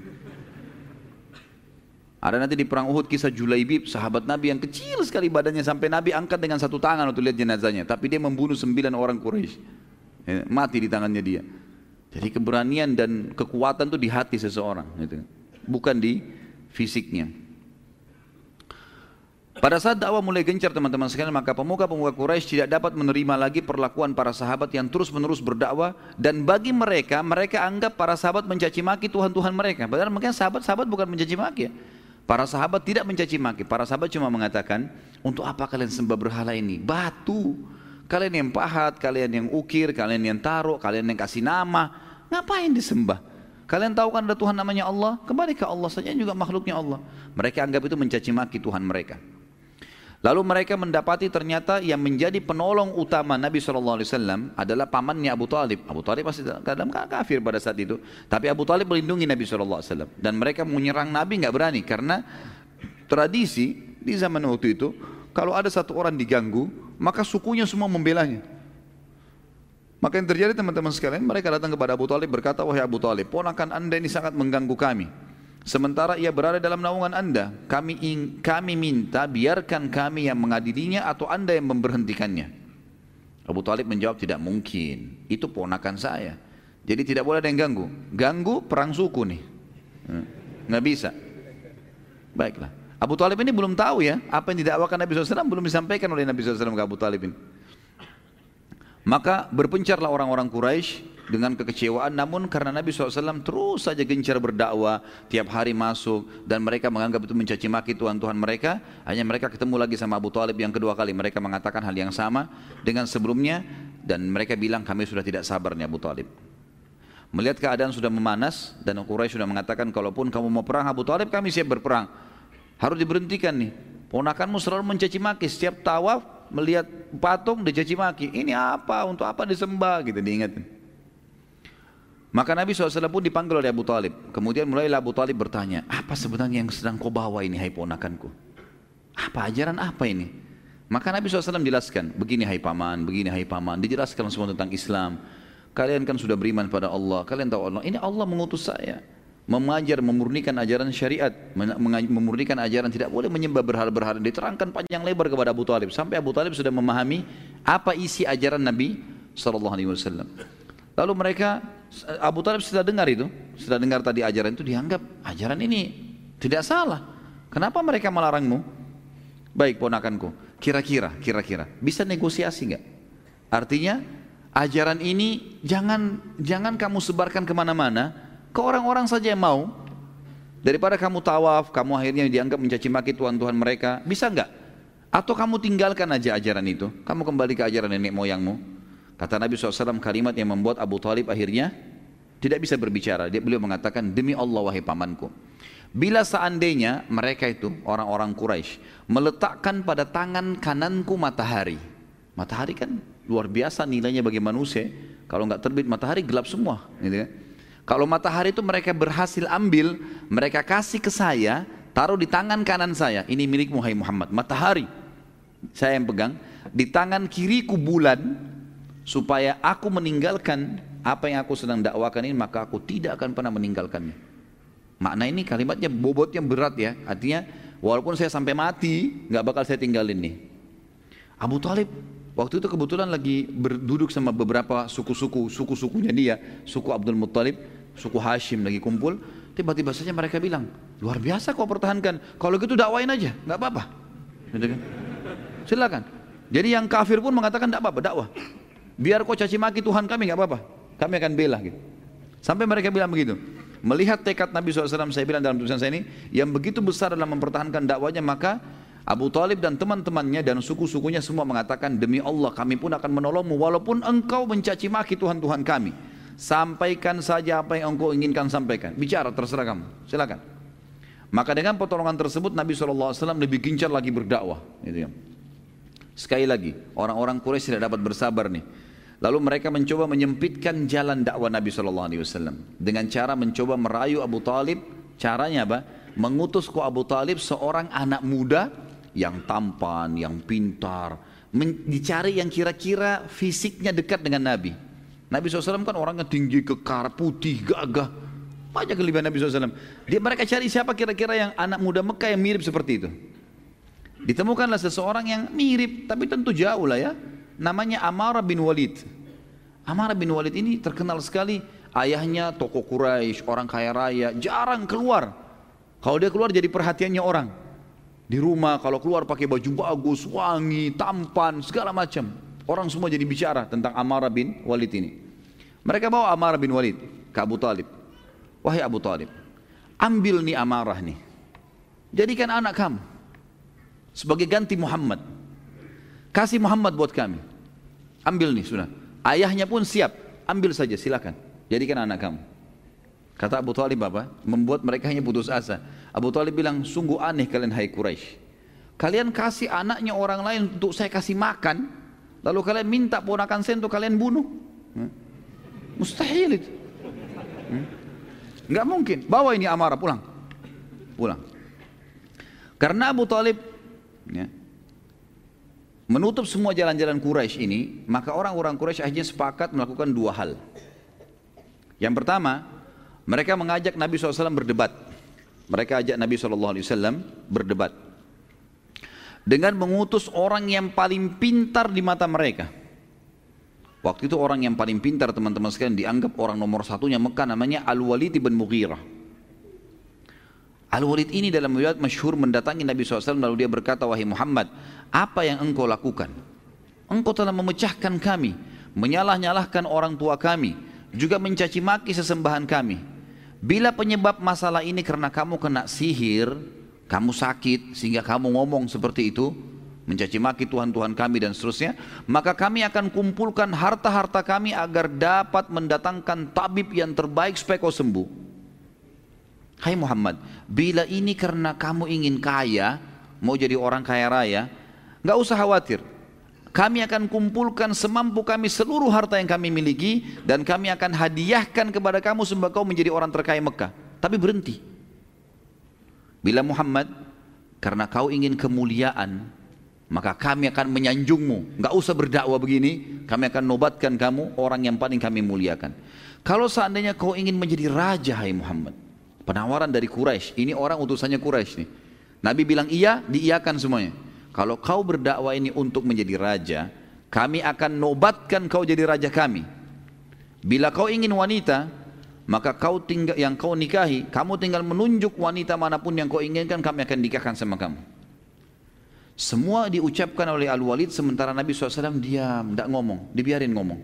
Dan ini salah satu adab dalam berdebat. Kalau lawan kita, rival kita lagi ngomong, biarin dia ngomong dulu. Karena nggak akan selesai-selesai masalahnya kalau tidak dituntaskan. Poinnya apa saja sudah selesai, baik kita jawab satu persatu. Nabi SAW teman-teman sekalian waktu melihat Walid sudah selesai, dia mengatakan, apa kau sudah selesai hai Walid? Dia bilang iya. Maka kata Nabi SAW, kalau begitu dengarkan baik-baik dari saya sebagaimana saya dengarkan dari kamu baik-baik tadi. Dia bilang iya, baik silakan. Dan ini pertama kali Al-Walid mendengarkan dari Nabi SAW ayat Al-Quran secara langsung. Turun waktu itu surah Al-Fussilat ya. Surah Fussilat, surah nomor 41. Turun beberapa ayat. Ada di sejarah mengatakan 10-15 ayat. Ada yang mengatakan turun lengkap sampai 54 ayat. Saya akan bacakan ayatnya tentunya. A'udzu billahi minasyaitonir rajim. Hamim. Ini Nabi Nabi nggak bicara apa-apa ya, nggak jawab apa-apa. Nabi bacain ayat Al-Qur'an karena dia tahu bahasa Arab orang ini. Dalam bahasa Quraisy turun Al-Qur'an. حاميم تنزيل من تنزيل من من الرحمن الرحيم. كتاب فصلت آياته قرآنا عربيا لقوم يعلمون. بشيرا ونذيرا فأعرض فأعرض أكثرهم فهم لا يسمعون. وقالوا قلوبنا في أكنة مما تدعونا إليه وفي آذاننا وقر. وفي آذاننا وقر ومن بيننا وبينك وبينك حجاب فاعمل إننا عاملون. قل إنما أنا بشر مثلكم يوحى إلي أنما إلهكم إله واحد فاستقيموا إليه واستغفروه وويل للمشركين الذين لا يؤتون الزكاة وهم بالآخرة هم كافرون. إن الذين آمنوا وعملوا الصالحات لهم أجر غير ممنون. قل أئنكم لتكفرون بالذي خلق الأرض في يومين وتجعلون له أندادا. ذلك رب العالمين. وجعل فيها رواسي من فوقها وبارك فيها وقدر فيها أقواتها في أربعة أيام سواء للسائلين. ثم استوى إلى السماء وهي دخان. فقال لها وللأرض ائتيا طوءا أو كرها. قالتا أتينا طاعين. فقضاهن سبع سماوات في يومين وأوحى في كل سماء أمرها وزينا السماء الدنيا بمصابيها وحفظا. ذلك تقدير العزيز العليم. فإن أعرضوا. Fakul andartukum sa'ikata mithla sa'ikati adi wa thamud. Kurang lebih saksi bahasan sampai sini, 13 ayat ya. Walaupun surah ini adalah 50 sekian ayat. Allah berfirman Hamim dan huruf-huruf awal dalam Al-Quran hanya Allah yang tahu artinya karena belum pernah ditafsirkan kepada kita oleh Nabi SAW. Turun begitu, sahabat pun tidak bertanya, maka dinukil kepada para tabi'in dan para ulama ahli sunnah seperti itu. Kemudian dikatakan diturunkan dari Tuhan yang maha pemurah lagi maha penyayang kitab yang dijelaskan ayat-ayatnya yakni bacaan dalam bahasa Arab yang un, uh, yang gunanya agar kaum itu di Mekah memahaminya. Yang membawa berita gembira bagi yang patuh dan membawa peringatan bagi orang-orang yang melanggar. Dari kebanyak dan tetapi kebanyakan mereka berpaling tidak mau mendengarkannya. Mereka berkata, hati kami berada dalam tutupan yang menutupinya dari apa yang kamu seru hai Muhammad kepada kami dan telinga, telinga kami ada sumbatannya dan antara kami dan antara kamu ada dinding pemisah dari keyakinan. Maka bekerjalah, berbuatlah kau hai Muhammad, sungguh kami pun mau berbuat. Katakanlah hai Muhammad, bahwasanya aku hanyalah seorang manusia seperti kalian, sama. Hanya saja diwahyukan kepadaku bahwa Tuhan kalian adalah Tuhan yang Maha Esa. Maka tetaplah pada jalan yang lurus menuju kepadanya, kepada Allah. Dan mohonlah ampun kepadanya. Dan kecelakaan besar bagi orang-orang yang mempersekutukan Allah. Yaitu orang-orang yang tidak menunaikan zakat dan mereka kafir akan adanya kehidupan akhirat. Sesungguhnya orang-orang yang beriman dan beramal saleh, mereka mendapatkan pahala yang tidak terputus-putus. Katakanlah, Hai Muhammad sesungguhnya patutkah kalian kafir kepada yang telah menciptakan bumi dalam dua masa? Dan kalian adakan sekutu-sekutu baginya? Yang bersifat demikian adalah Rabb semesta alam. Dan dia yang telah menciptakan di bumi gunung-gunung yang kokoh di atas bumi itu dia memberkatinya. Dan dia menentukan padanya kadar makanan-makanan penghuninya dalam empat masa. Penjelasan itu sebagai jawaban bagi orang-orang yang bertanya kemudian dia Allah menuju ke penciptaan langit. Dan langit itu masih berupakan asap. Lalu dia berkata kepadanya dan kepada bumi pada saat sudah diciptakan datanglah kalian berdua kepadaku dengan menurut perintahku dengan suka atau terpaksa. Maka keduanya menjawab langit dan bumi kami datang dengan suka hati wahai Tuhan kami. Maka dia Allah menjadikannya langit tujuh langit dalam dua masa dan dia mewahyukan pada tiap-tiap langit urusannya. Maksudnya diciptakan malaikat dan tugas-tugasnya. Dan kami dan juga langit yang paling dekat dan bintang-bintang yang cemerlang yang kami selalu memelihara dengan sebaik-baiknya. Demikianlah ketentuan zat yang maha perkasa lagi maha mengetahui. Jadi Allah rincikan semua. Di ayat 13 nya terakhir di sini kata Allah SWT jika mereka berpaling hai Muhammad katakan pada mereka mereka nolak untuk mengisahkan Allah ini tetap menyembah berhala katakanlah aku telah memberikan peringatan kepada kalian dengan petir seperti petir yang telah menimpa kaum Ad dan Thamud Kaum Ad, kaumnya Nabi Nuh, Nabi Hud. Kaum Samud, kaumnya Nabi Saleh. Ya. Kebetulan Nabi Hud sama Nabi Saleh adalah turunan Arab. Turunan Arab. Dan orang-orang Arab faham benar tentang kejadian dua kaum ini. Bagaimana Allah menurunkan bagi mereka petir-petir yang menyambar dan membakar mereka. Sehingga membuat mereka hangus di tempat. Gitu. Dan orang-orang Mekah tahu betul tentang kejadian kaum Ad dan Samud. Pada saat Al-Walid tahu cerita itu. Orang-orang Mekah tahu cerita Ad dan Samud. Tahu betul ceritanya. Kok bisa Muhammad menyebutkan masalah itu? Dan tiba-tiba karena dia dengar Al-Quran dengan tenang. Dia memang mau tahu apa isinya.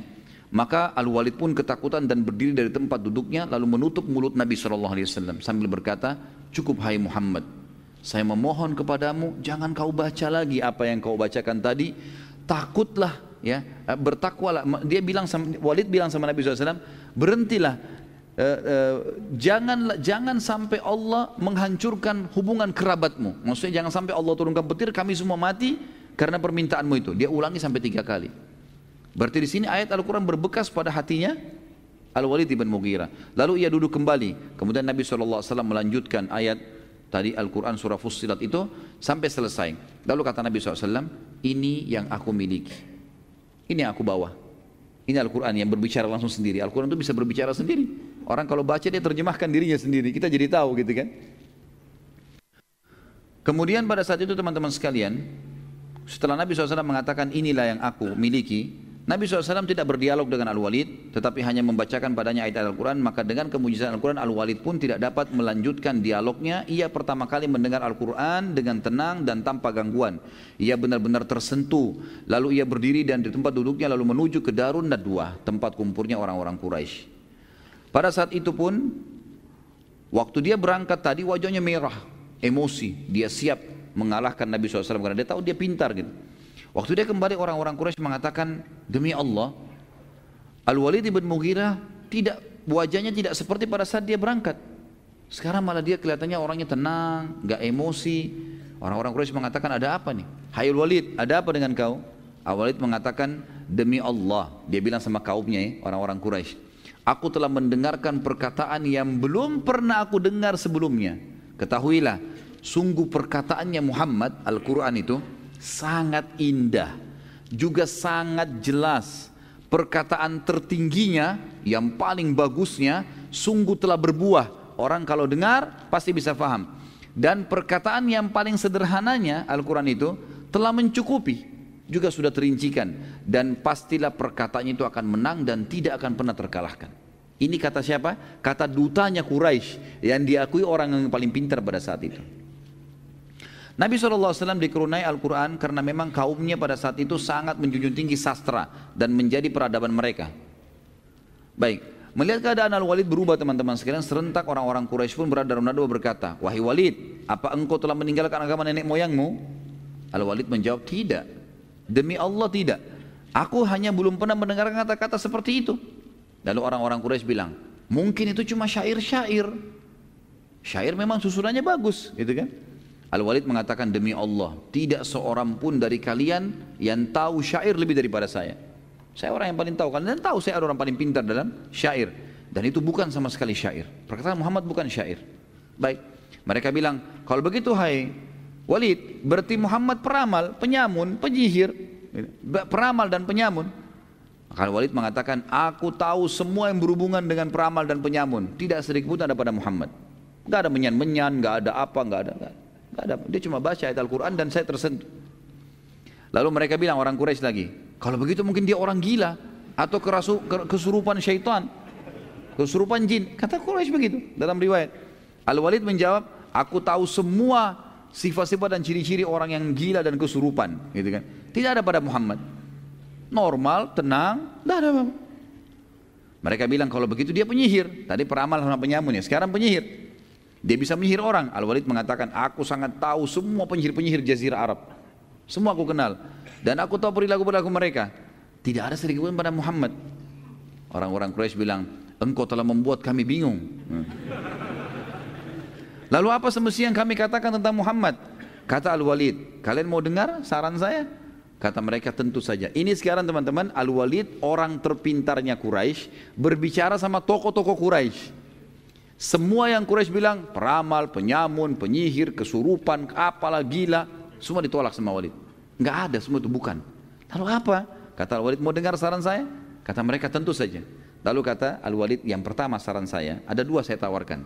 Yang pertama, kalian mengikutinya. Karena ucapannya benar. Kita harus berakal. Ini benar yang diucapkan. Terima. Kita mengikutinya. Mereka jawab tidak mungkin. Orang-orang Quraisy bilang tidak mungkin. Kami meninggalkan agama nenek moyang kami. Awalid berkata kalau begitu tinggal ada yang kedua. Apa yang kedua? Kata Al-Walid, biarkan dia berdakwah kepada siapa pun yang dia mau. Bila dia benar dan banyak diikuti oleh manusia dan jadi terkenal serta termuliakan, maka kalian pun akan terkenal karena kalian satu suku sama dia. Sama-sama Quraisy. Oh berarti dari Quraisy nih. Kan jadi kalian juga terkenal. Dan jadi mulia. Karena satu kaum. Bila ia dibunuh oleh orang-orang karena dia berdakwah. Maka itu tujuan kalian. Tidak usah kalian yang bunuh. Sudah selesai. Mereka jawab demi Allah kami tidak setuju juga ini. Sekarang Al-Walid yang bingung. Al-Walid bilang kalau begitu saya juga tidak tahu punya jawaban apa lagi. Kata mereka coba Al-Walid kuras otakmu gitu kan seperti itulah pikirkan apa yang harus kamu ucapkan tentang Muhammad tapi kami tidak mau beriman kata Al-Walid yang paling dekat bilang dia penyihir. Itu yang paling dekat.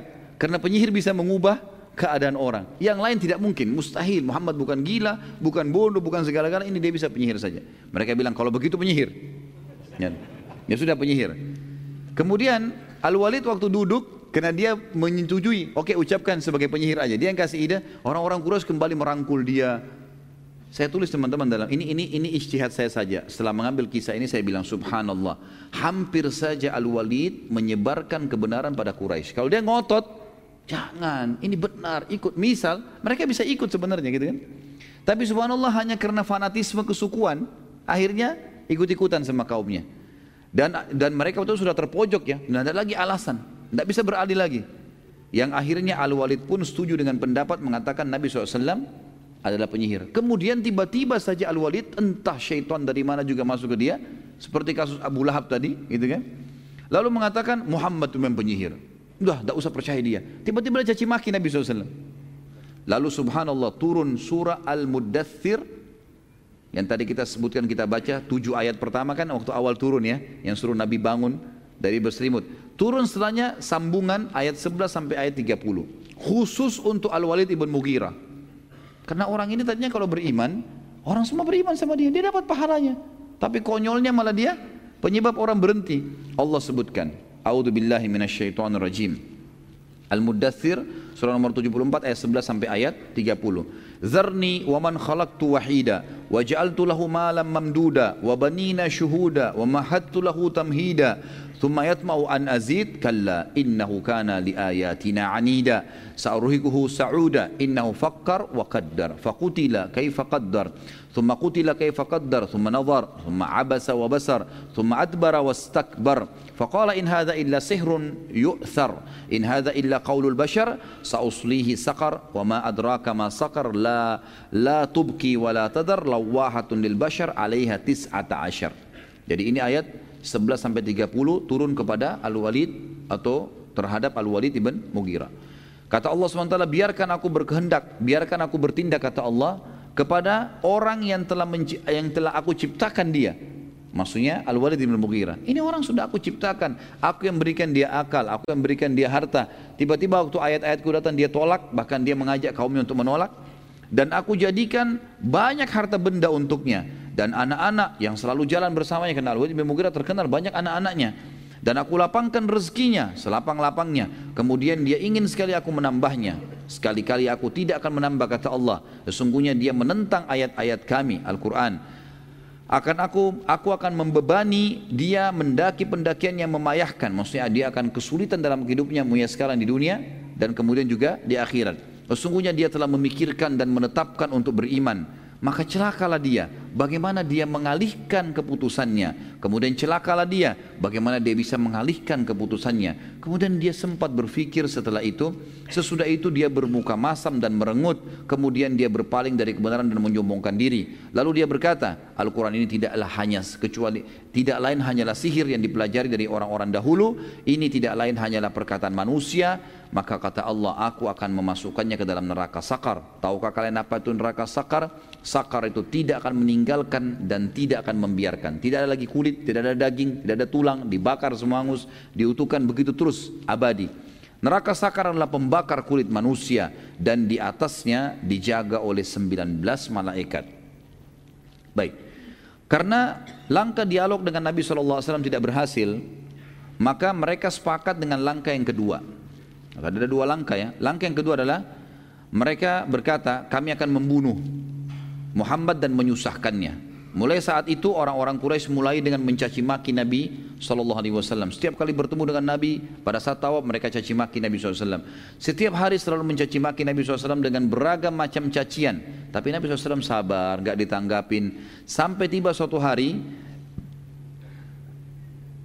ada cacian yang disebutkan oleh orang-orang Quraisy tapi tidak disebutkan tuh dan memang tidak ada manfaatnya kita mengetahui apa kata-kata yang diucapkan tapi sangat menyakitkan bagi Nabi SAW. Maka Nabi pun berhenti. Jadi Nabi lagi tawaf, setiap lewat dari Nabi lagi jalan diikuti sama Quraisy. Kamu begini, kamu begitu dicaci maki. Nabi biarin aja. Satu waktu ada cacian yang sangat menyakitkan tapi tidak disebutkan apa cacian itu. Mereka ikuti Nabi SAW dari belakang lagi tawaf lalu Nabi berhenti tiba-tiba. Lalu Nabi mengatakan, wahai Quraisy, Aku akan memerangi kalian hingga kalian semua terbunuh kalau kalian masih tetap lakukan ini. Mendengar kata Nabi SAW yang Nabi tidak pernah marah sebelumnya, gak pernah tegas, berhenti tiba-tiba Nabi marah dengan mereka. Melihat kejadian tersebut tiba-tiba mereka jadi berhenti semua. Lalu mereka datang menyalami Nabi SAW mengatakan maafkan kami hai Muhammad. Kami tidak bermaksud seperti itu ya. Setelah itu Nabi SAW meninggalkan mereka. Pada saat Nabi SAW sudah tinggalkan mereka, mereka kembali dulu dalam dua. Lalu mereka seperti baru orang sadar, mereka mengatakan e, saling hardik ya. Mereka apa yang kita buat tadi ini? Tadi kan kita sengaja pancing emosinya supaya dia marah, kita gebukin. Gitu. Kenapa malah sekarang kita minta maaf hanya diancam saja? Lalu kemudian mereka mengatakan kita harus membunuhnya. Satu kalimat dia ucapkan kita berhenti semuanya. Besok kita harus gebukin nih. Akhirnya besok hari Nabi SAW bagi tawaf, mereka datang lagi.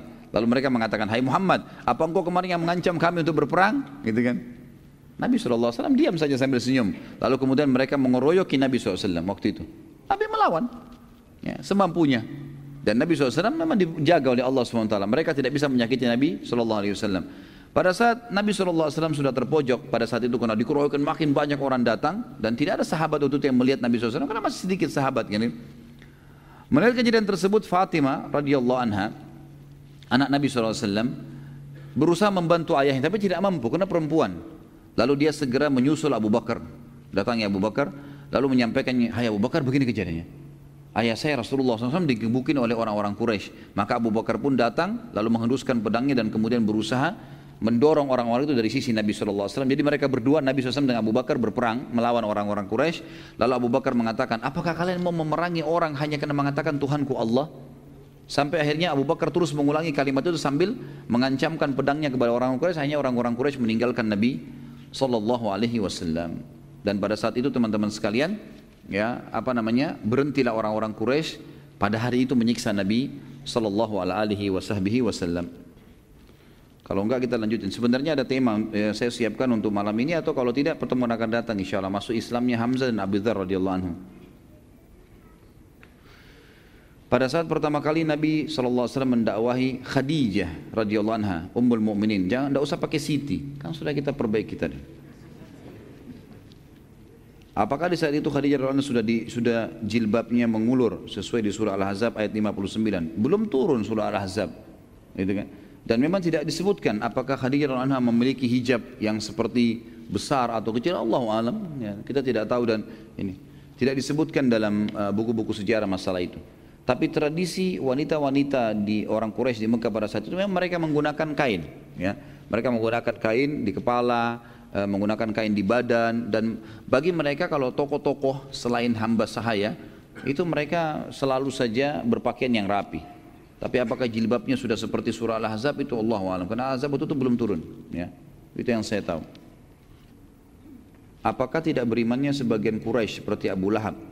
Termasuk dalam kehendak Allah juga selain kehendak uh, orang tersebut? Semua semua teman-teman sekalian dibawa di bawah naungan kehendak Allah. Perbuatan baik atau perbuatan buruk Allah yang ciptakan dan semua pun kalau terjadi dengan izin Allah. Tetapi artinya gini, Allah ciptakan nikah sama zina misalnya ya. Allah perintahkan nikah, Allah larang zina. Allah yang ciptakan kan? Baik, kalau ada orang melakukan perbuatan nikah karena dia mengejar rahmatnya Allah dapat pahalanya. Kalau dia mengerjakan zina yang menciptakan dia, menciptakan perbuatan, yang menciptakan memberikan dia energi Allah juga. Tapi ini secara global masuk dalam semua dengan izin Allah tentunya. Tapi ini dilarang. Allah sudah bilang akan kena ancaman, kena hukuman. Kalau kita bicara lingkup global, maka semua dengan izin Allah nggak bisa lepas. Tetapi saya pernah jelaskan masalah takdir, ada yang sifatnya ikhtiar, namanya af'al ibad. Ya ber, berhubungan dengan perilaku hamba-hamba.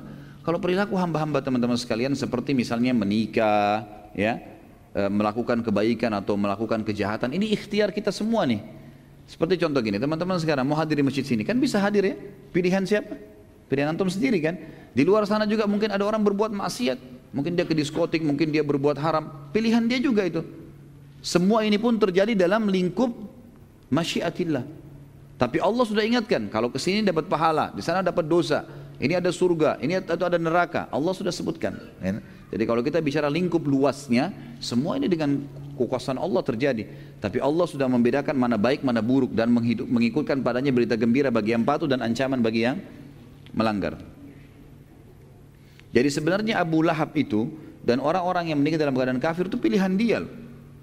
Pilihan dia, dia bisa beriman kok. Dan Allah selalu datangkan sinyalnya kepada setiap orang yang seperti ini.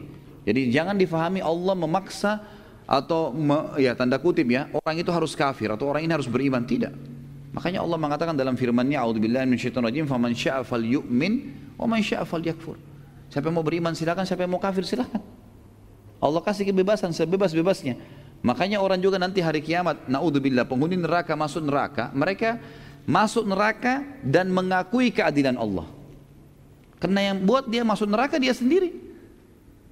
Dia sendiri. Makanya Allah mengatakan fala uh, syaitan mengatakan nanti pada hari kiamat dan Allah nukilkan dalam Al-Qur'an syaitan iblis akan berkata nanti pada hari kiamat akan keluar tiang besar di neraka lalu dia berkhutbah dan saya sarankan jangan dengar khutbah ini ya. Ini khusus untuk penghuni neraka. Dia bilang innallaha wa'adakum wa'adal haq. Allah telah janjikan kalian dengan janji-janji yang benar wa wa'adtukum dan saya juga janji-janji kalian Fa'akhlaftukum tapi saya nipu kalian. Allah sudah bongkar kedoknya iblis gitu kan. Hari kiamat dia akan bicara begitu di neraka. Dan dia mengatakan dalam ayat ini lanjutannya ma'ana bi musrihikum. Dalam hal lanjutan ayat ini saya tidak bisa tolong kalian wa ma antum bi musrihi kalian juga tidak bisa tolong saya. Saya cuma panggil kalian, kalian yang jawab sendiri. Fala talumuni walumu anfusakum. Jangan kalian salahkan diri saya, salahkan diri kalian sendiri. Karena memang kita bebas nolak, bisa bebas memilih kan? Seperti itulah. Anda seorang mu'allaf yang ingin tanyakan adalah apakah masih ada sisa-sisa kebenaran sejarah agama Islam dalam agama Nasrani masa kini? Baik itu dalam kitab sucinya Alkitab atau mungkin dalam ajaran atau mungkin dalam tata cara ibadahnya. Karena anak ingin bisa insya Allah berdakwah kepada orang tua, saudara, keluarga dan masih agama Nasrani. Syukuran Ustaz saya pribadi nggak tahu ya apakah memang masih ada dalam syariat dalam dalam ajaran sekarang yang dipelajari dalam di gereja-gereja dalam Injil itu masih ada yang sama dengan ajaran kita sekarang Allahu alam. Tapi yang jelas karena sudah banyak perubahan ya. Kalau Al-Qur'an menceritakan kepada kita mereka mengubah-ubah banyak isi Injil itu, isi Alkitab mereka ubah gitu kan. Sehingga kita tahu ada revisi Injil misalnya yang saya sudah pernah ceritakan di Vatikan ada revisi Injil hampir tiap tahun terjadi. Maka ini sulit untuk dijadikan sebagai rujukan gitu. Yang benar adalah saya sarankan akh atau ukti ini ya dakwakan Islam saja. Tidak perlu untuk mencari apa yang berhubungan dengan Nasrani supaya bisa menerima Islam. Enggak, enggak usah, enggak perlu. Paling yang tersisa pun kalau kita mau mencari secara global adalah berimannya umat Islam kepada Nabi Isa alaihissalam. Berimannya umat Islam kepada turunnya kitab namanya Injil, tapi tinggal dilengkapkan dengan turunnya Al-Quran yang harus diterapkan syariatnya dan juga datangnya Nabi Muhammad Sallallahu Alaihi Wasallam. Jadi tidak usah terlalu ragu dalam berdakwah. Tugas kita cuma menyampaikan dan sampaikan Islam yang kita fahamin. Itu. Bagaimana cara wahyu turun setelah surah Al-Alaq ayat 1 sampai ayat 5? Apakah sama dengan surah Al-Alaq Jibril membaca dan Nabi SAW mengulangi? Uh, proses penerimaan wahyu ada beberapa cara ya. Eh, kadang-kadang Jibril datang, kata Nabi SAW, kadang-kadang Jibril datang dan dalam poster manusia, kemudian aku memahami dari perkataannya, kalau dia bukan manusia. Kadang-kadang Jibril AS memasukkan itu ke dalam hatiku, sehingga aku merasakan ada ilham di dalam hatiku. Kadang-kadang aku mendengar suara lonceng yang keras, dan ini yang paling berat untuk Nabi Sallallahu Alaihi Wasallam. Gitu. Jadi ada beberapa cara. Tapi yang dinukil kepada kita tidak dirincikan secara khusus ya surah Ad-Duha itu turunnya seperti apa, apakah sama dengan Al-Alaq yang yang dirincikan memang Al-Alaq. Jibril datang kena surah ayat pertama, surah pertama dan ayat-ayat pertama, maka Jibril datang dalam kemudian memeluk Nabi SAW dan ini tidak semua ayat. Ada di antara ayat-ayat memang turun. Nabi SAW menyaksikan itu. Seperti kasus nanti kita akan bahas di perang uh, Bani Quraidah. Bagaimana uh, waktu Nabi SAW sudah selesai menang dari pasukan Ahzab, ya, pasukan kelompok-kelompok 10 ribu orang yang mengepung Madinah sudah bubar semua kena angin kencang. Pada saat itu Allah SWT bubarkan mereka. Maka uh, Nabi SAW pulang ke rumah lalu ganti baju mau mandi. Datanglah Dihyal Kalbi sahabat Nabi yang mulia dalam poster Dihyal Kalbi ini lalu mengetuk rumah Nabi SAW dan bertanya kepada Aisyah mana Muhammad mana Rasulullah? Kata Aisyah lagi membersihkan dirinya. Lalu kata Dihya al-Kalbi sampaikan kalau Dihya mau bertemu. Lalu Nabi SAW keluar dan bertemu dengan Dihya. Itu kan Aisyah pun menceritakan, maka Nabi SAW pun uh, Aisyah mendengarkan Dihya al-Kalbi berkata, Hai Muhammad, Perkataannya setelah ketemu Hai Muhammad, apakah kalian sudah membuka baju-baju perang kalian? Sementara kami malaikat tidak membuka baju-baju kami, gitu kan? Sampai kami memerangi ke arah sana, ditunjuklah bentengnya Bani Quraidah. Jadi pernah Jibril datang seperti ini. Tapi kalau tadi Tentu eh, ada di antara surah yang disebutkan bagaimana Jibril prosesnya datang, tapi ada juga yang tidak disebutkan. Tapi ini tadi secara global lah saya sebutkan. Ada yang kadang-kadang Jibril datang bicara seperti ini, ada kadang-kadang ilham yang masuk dalam hati Nabi SAW, kadang-kadang terdengar suara lonceng. Seperti kasus eh, Aisyah waktu difitnah. Nanti akan kita bahas kisah ifq pada saat pulang dari perang Bani Mustalik. Nanti akan kita pelajari insya Allah itu. Bagaimana eh, eh, apa, eh, Nabi SAW waktu uh, turun ayat tentang pembebasan Aisyah dari dari dari tuduhan zina, beliau duduk di sudut rumah Abu Bakar lalu beliau keringatan dan mendengarkan suara lonceng yang keras. Nah, ini juga salah satu metode ini. Allahu a'lam. Bagaimana mengambil ibrah dan implementasi dakwah Nabi di kehidupan sekarang karena dakwah sunnah sekarang baru sekedar dakwah untuk dalam rangka islah sama muslim. Bagaimana dakwah kita untuk kaum kafir yang dengan menegakkan kalimat tauhid di Indonesia sementara yang berpuasa banyak kaum kafir dan munafik? Bagaimana metode penyampaian ilmu pada zaman Rasul? Apakah dengan metode talaki atau taklim seperti kita saat ini?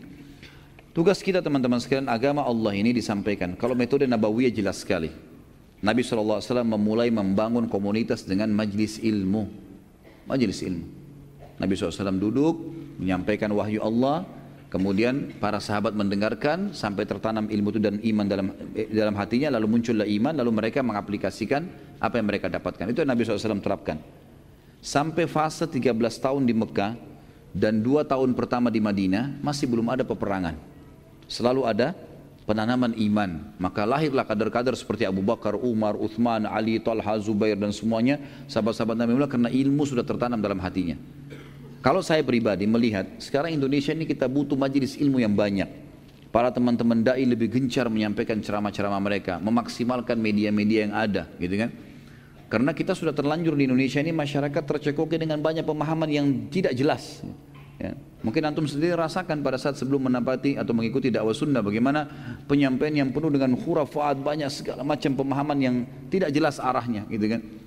Dan itu banyak sekali. Maka dengan majelis ilmu alhamdulillah terjadi banyak perubahan-perubahan, gitu kan? Terjadi banyak perubahan-perubahan. Ini Allah alam yang saya tahu metode Nabawi yang pertama. Setelah ilmu itu tertanam dengan baik, gitu kan? Barulah kemudian pindah ke tahapan setelahnya, ekspansi ilmu itu, nyebarkan, gitu kan? Setelah tersebar, barulah kemudian Nabi SAW membangun komunitas negara di Madinah pada saat itu ya. Akhirnya Nabi SAW membentuk pemerintahan dan mulailah mengekspansi dengan kekuatan militer, mempertahankan Islam dengan kekuatan militer. Ini yang ada, Allahu alam. Jadi saya melihat Indonesia ini sekarang tahap pertama membutuhkan perbaikan ilmu supaya masyarakat sadar tentang kebenaran tauhid. Harusnya itu. Itu yang Allah alam yang saya tahu yang diperlukan ya. Dan saya secara pribadi, secara pribadi saya melihat saya terus aja gencot di situ bagaimana saya belajar ilmu, saya baca buku, saya susun materi, saya sampaikan kepada saudara saya muslim. Dan saya pribadi melihat untuk lingkup dakwah saya saja, saya lihat efeknya besar. Alhamdulillah Allah bisa berkahi, sekian banyak orang, hampir setiap hari orang yang WhatsApp ke saya, SMS, membahasakan sudah faham, Alhamdulillah terima kasih dan seterusnya. Kadang-kadang ada yang menangis ketemu dengan saya karena menyampaikan, saya sendiri tidak tahu. Saya bilang, saya cuma menyampaikan ini kuasa Allah. Saya cuma menyampaikan apa yang sebenarnya kalau Allah, kalau Rasul. Jadi saya melihat bekas ilmu besar, gitu kan? Bekas ilmu dan ini penting sekali dan ini adalah metode pertama Nabi sallallahu alaihi wasallam. Dan ini juga sudah saya jelaskan pertanyaan kedua tentang masalah metode di zaman Nabi SAW. Tentu saja dengan talaki, ada talaki, ada taklim, ada berbeda ya. Talaki itu memang dia fokus terus belajar, terus belajar. Ada di antara sahabat begitu, makanya tidak semua sahabat perawi hadis, ya. Tidak semua sahabat merawi hadis yang merawi hadis yang memang talaki dari Nabi SAW. Kita sudah tahu beberapa sahabat ada Abu Hurairah, ada Abdullah bin Mas'ud, Abdullah bin Umar, Abdullah bin Abbas, Abdullah bin Amr bin As, Zaid bin Haritha, Zaid bin Thabit, ya. Ini semua sahabat-sahabat yang memang memang kerjanya setiap hari tinggal di belakang rumah Nabi SAW namanya Sufa. Di situ ada sebuah tempat yang uh, yang luasnya kurang lebih 5 kali 5 meter. Kemudian di situ Nabi SAW membiayai para penuntut ilmu.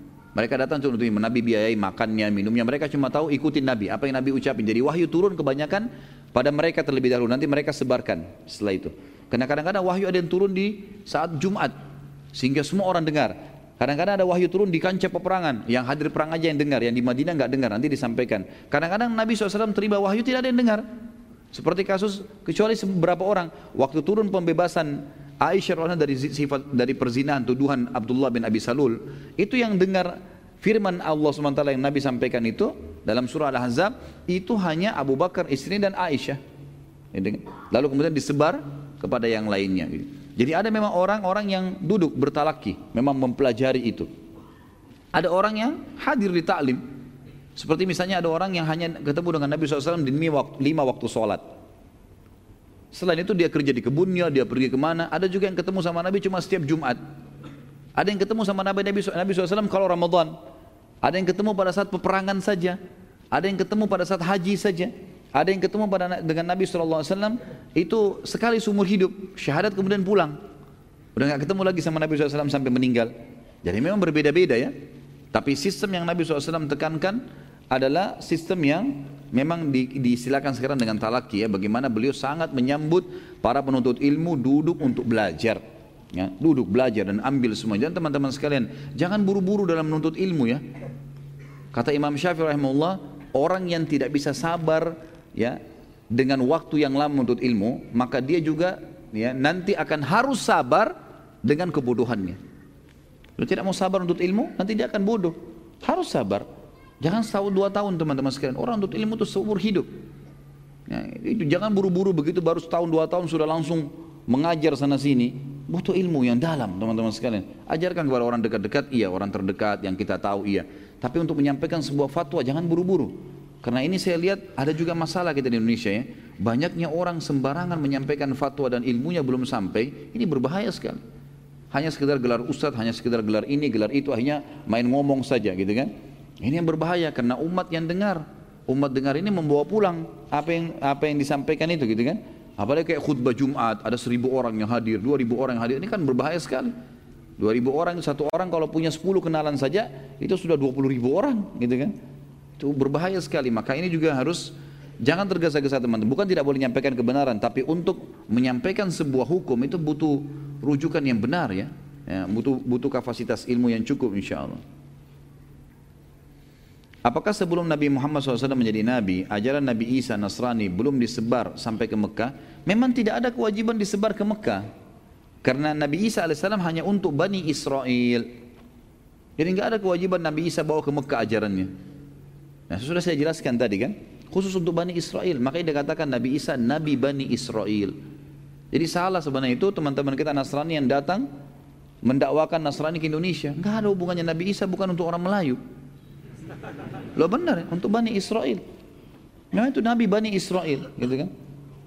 Kalau Nabi SAW beda, Nabi Muhammad SAW memang Allah mengatakan, A'udzubillahi syaitan wa ma arsalnaka li rahmatin lil alamin. Kami tidak utus ke Muhammad kecuali jadi petunjuk bagi seluruh alam semesta. Ustaz saya pernah dengar kisah Rukana mengajak duel gulat Rasulullah SAW hingga beberapa kali namun Rasulullah SAW selalu menang apakah ada kisah lain dakwah Rasulullah SAW menggunakan fisik atau berkelahi itu nanti kisah Rukana ada disebutkan nanti di sini insya Allah ya. Kalau menggunakan fisik, ah peperangan-peperangan Nabi SAW. Semuanya menggunakan fisik. Bahkan Ali bin Abi Thalib mengatakan dalam riwayat Bukhari radhiyallahu anhu, kami kalau menghadapi peperangan ya, lagi lagi lagi berkecamuk, maka kami berlindung di belakang Nabi SAW. Nabi SAW luar biasa. Ada riwayat lain menjelaskan pernah Madinah terdengar suara gemuruh yang ribut, gitu kan? Kemudian para sahabat lalu segera ngumpul. Mereka tahu ini suara-suara gemuruh seperti suara penyerangan lah. Maka mereka uh, mereka pun berkumpul di depan rumah Nabi SAW menunggu. Waktu itu mereka bawa-bawa obor karena malam gak ada penerangan.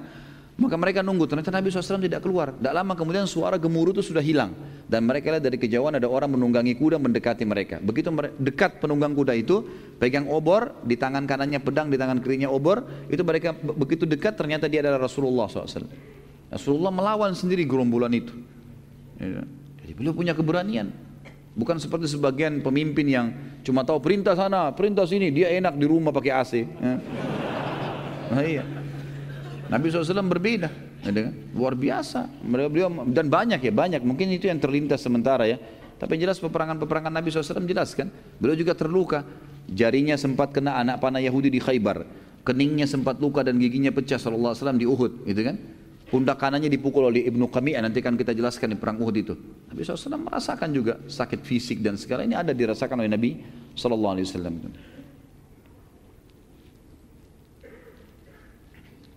Tadi belum dijelaskan tentang kelahiran Fatimah radhiyallahu anha.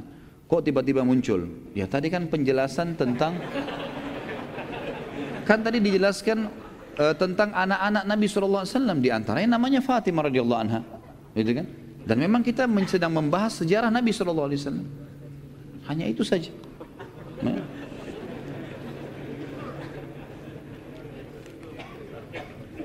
Bagaimana saya mendakwahi sahabat saya yang menganut agama Nasrani namun dia ingin masuk Islam tapi dia masih ragu bagaimana saya meyakinkannya suruh syahadat dulu baru sebentar belajar syahadat dulu kamu masuk Islam iya, ikutin saya ya. Asyhadu an la ilaha illallah wa Rasul. Suruh ucapin. Setelah itu dia muallaf. Muallaf artinya orang yang masih lemah hatinya. Ajarin.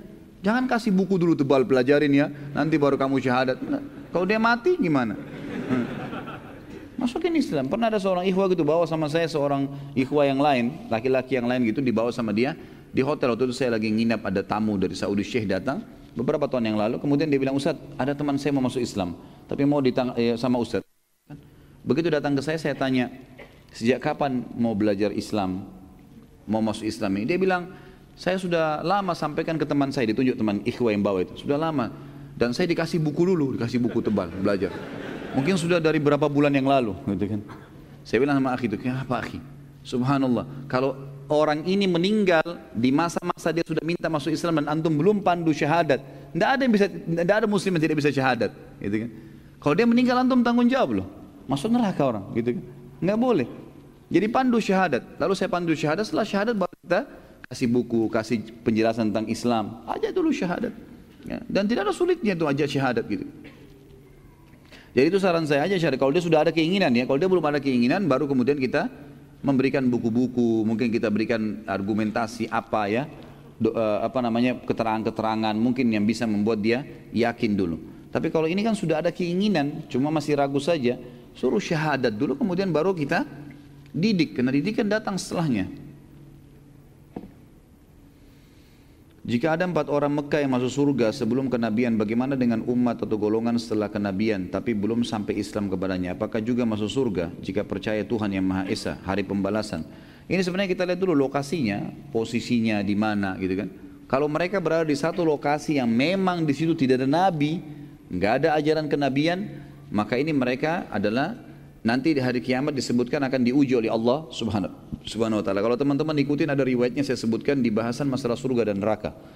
Ada bahasan di, di YouTube itu tentang Rasulullah SAW bercerita tentang surga dan neraka. Di antaranya adalah di hari kiamat orang-orang yang meninggal dalam keadaan dia uh, tidak sampai kepadanya dakwah, maka Allah akan mengujinya. Bagaimana mengujinya? Hari kiamat semua orang sudah tahu ini Tuhan kami Allah. Enggak ada lagi yang samar di hari kiamat ya. Maka Allah akan mendatangkan mereka ke hadapan neraka, lalu Allah menguji mereka, menyuruh mereka loncat ke neraka itu. Masuk ke neraka itu. Kata Nabi SAW, Allah menyuruh mereka masuk ke neraka. Bagi yang patuh sama Allah, mereka lempar dirinya ke neraka karena patuh kepada Allah. De, kata Nabi SAW, demi zat yang jiwa Muhammad dalam genggamannya, neraka tidak akan mengganggunya. Enggak akan terbakar, enggak apa-apa. Cuma ujian maka Allah pun memasukkan mereka ke dalam surga. Karena berarti orang ini kalaupun nanti di, di dunia dulu, tetap dia akan beriman nanti. Karena buktinya patuh nih sekarang. Dan orang-orang yang tidak mau mematuhi itu berarti kalaupun di dunia mereka juga tidak akan patuh. Ini yang ada Allah alam yang saya tahu seperti itu. Ya.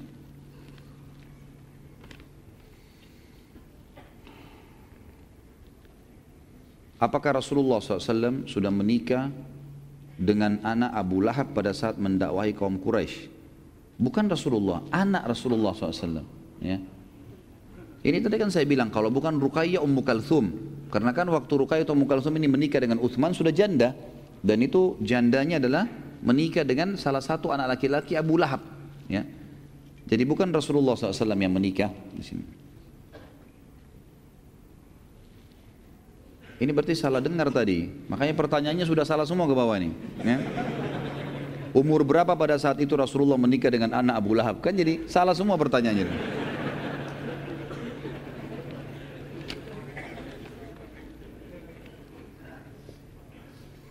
Apakah tasmiyah atau memberi nama Abu Jahal dan Abu Lahab itu e, dari orang Islam saja atau Abu Jahal dan Abu Lahab mengakui sendiri kunyah tersebut?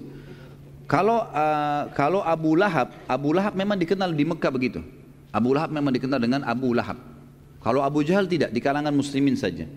Karena memang Abu Lahab sudah terkenal dengan istilah itu. Gitu kan. Dan nanti insya Allah kita akan pelajari bagaimana sampai matinya Abu Lahab gitu kan. Yang jelas itu julukan dia memang sudah terkenal. Kalau Abu Jahal tidak.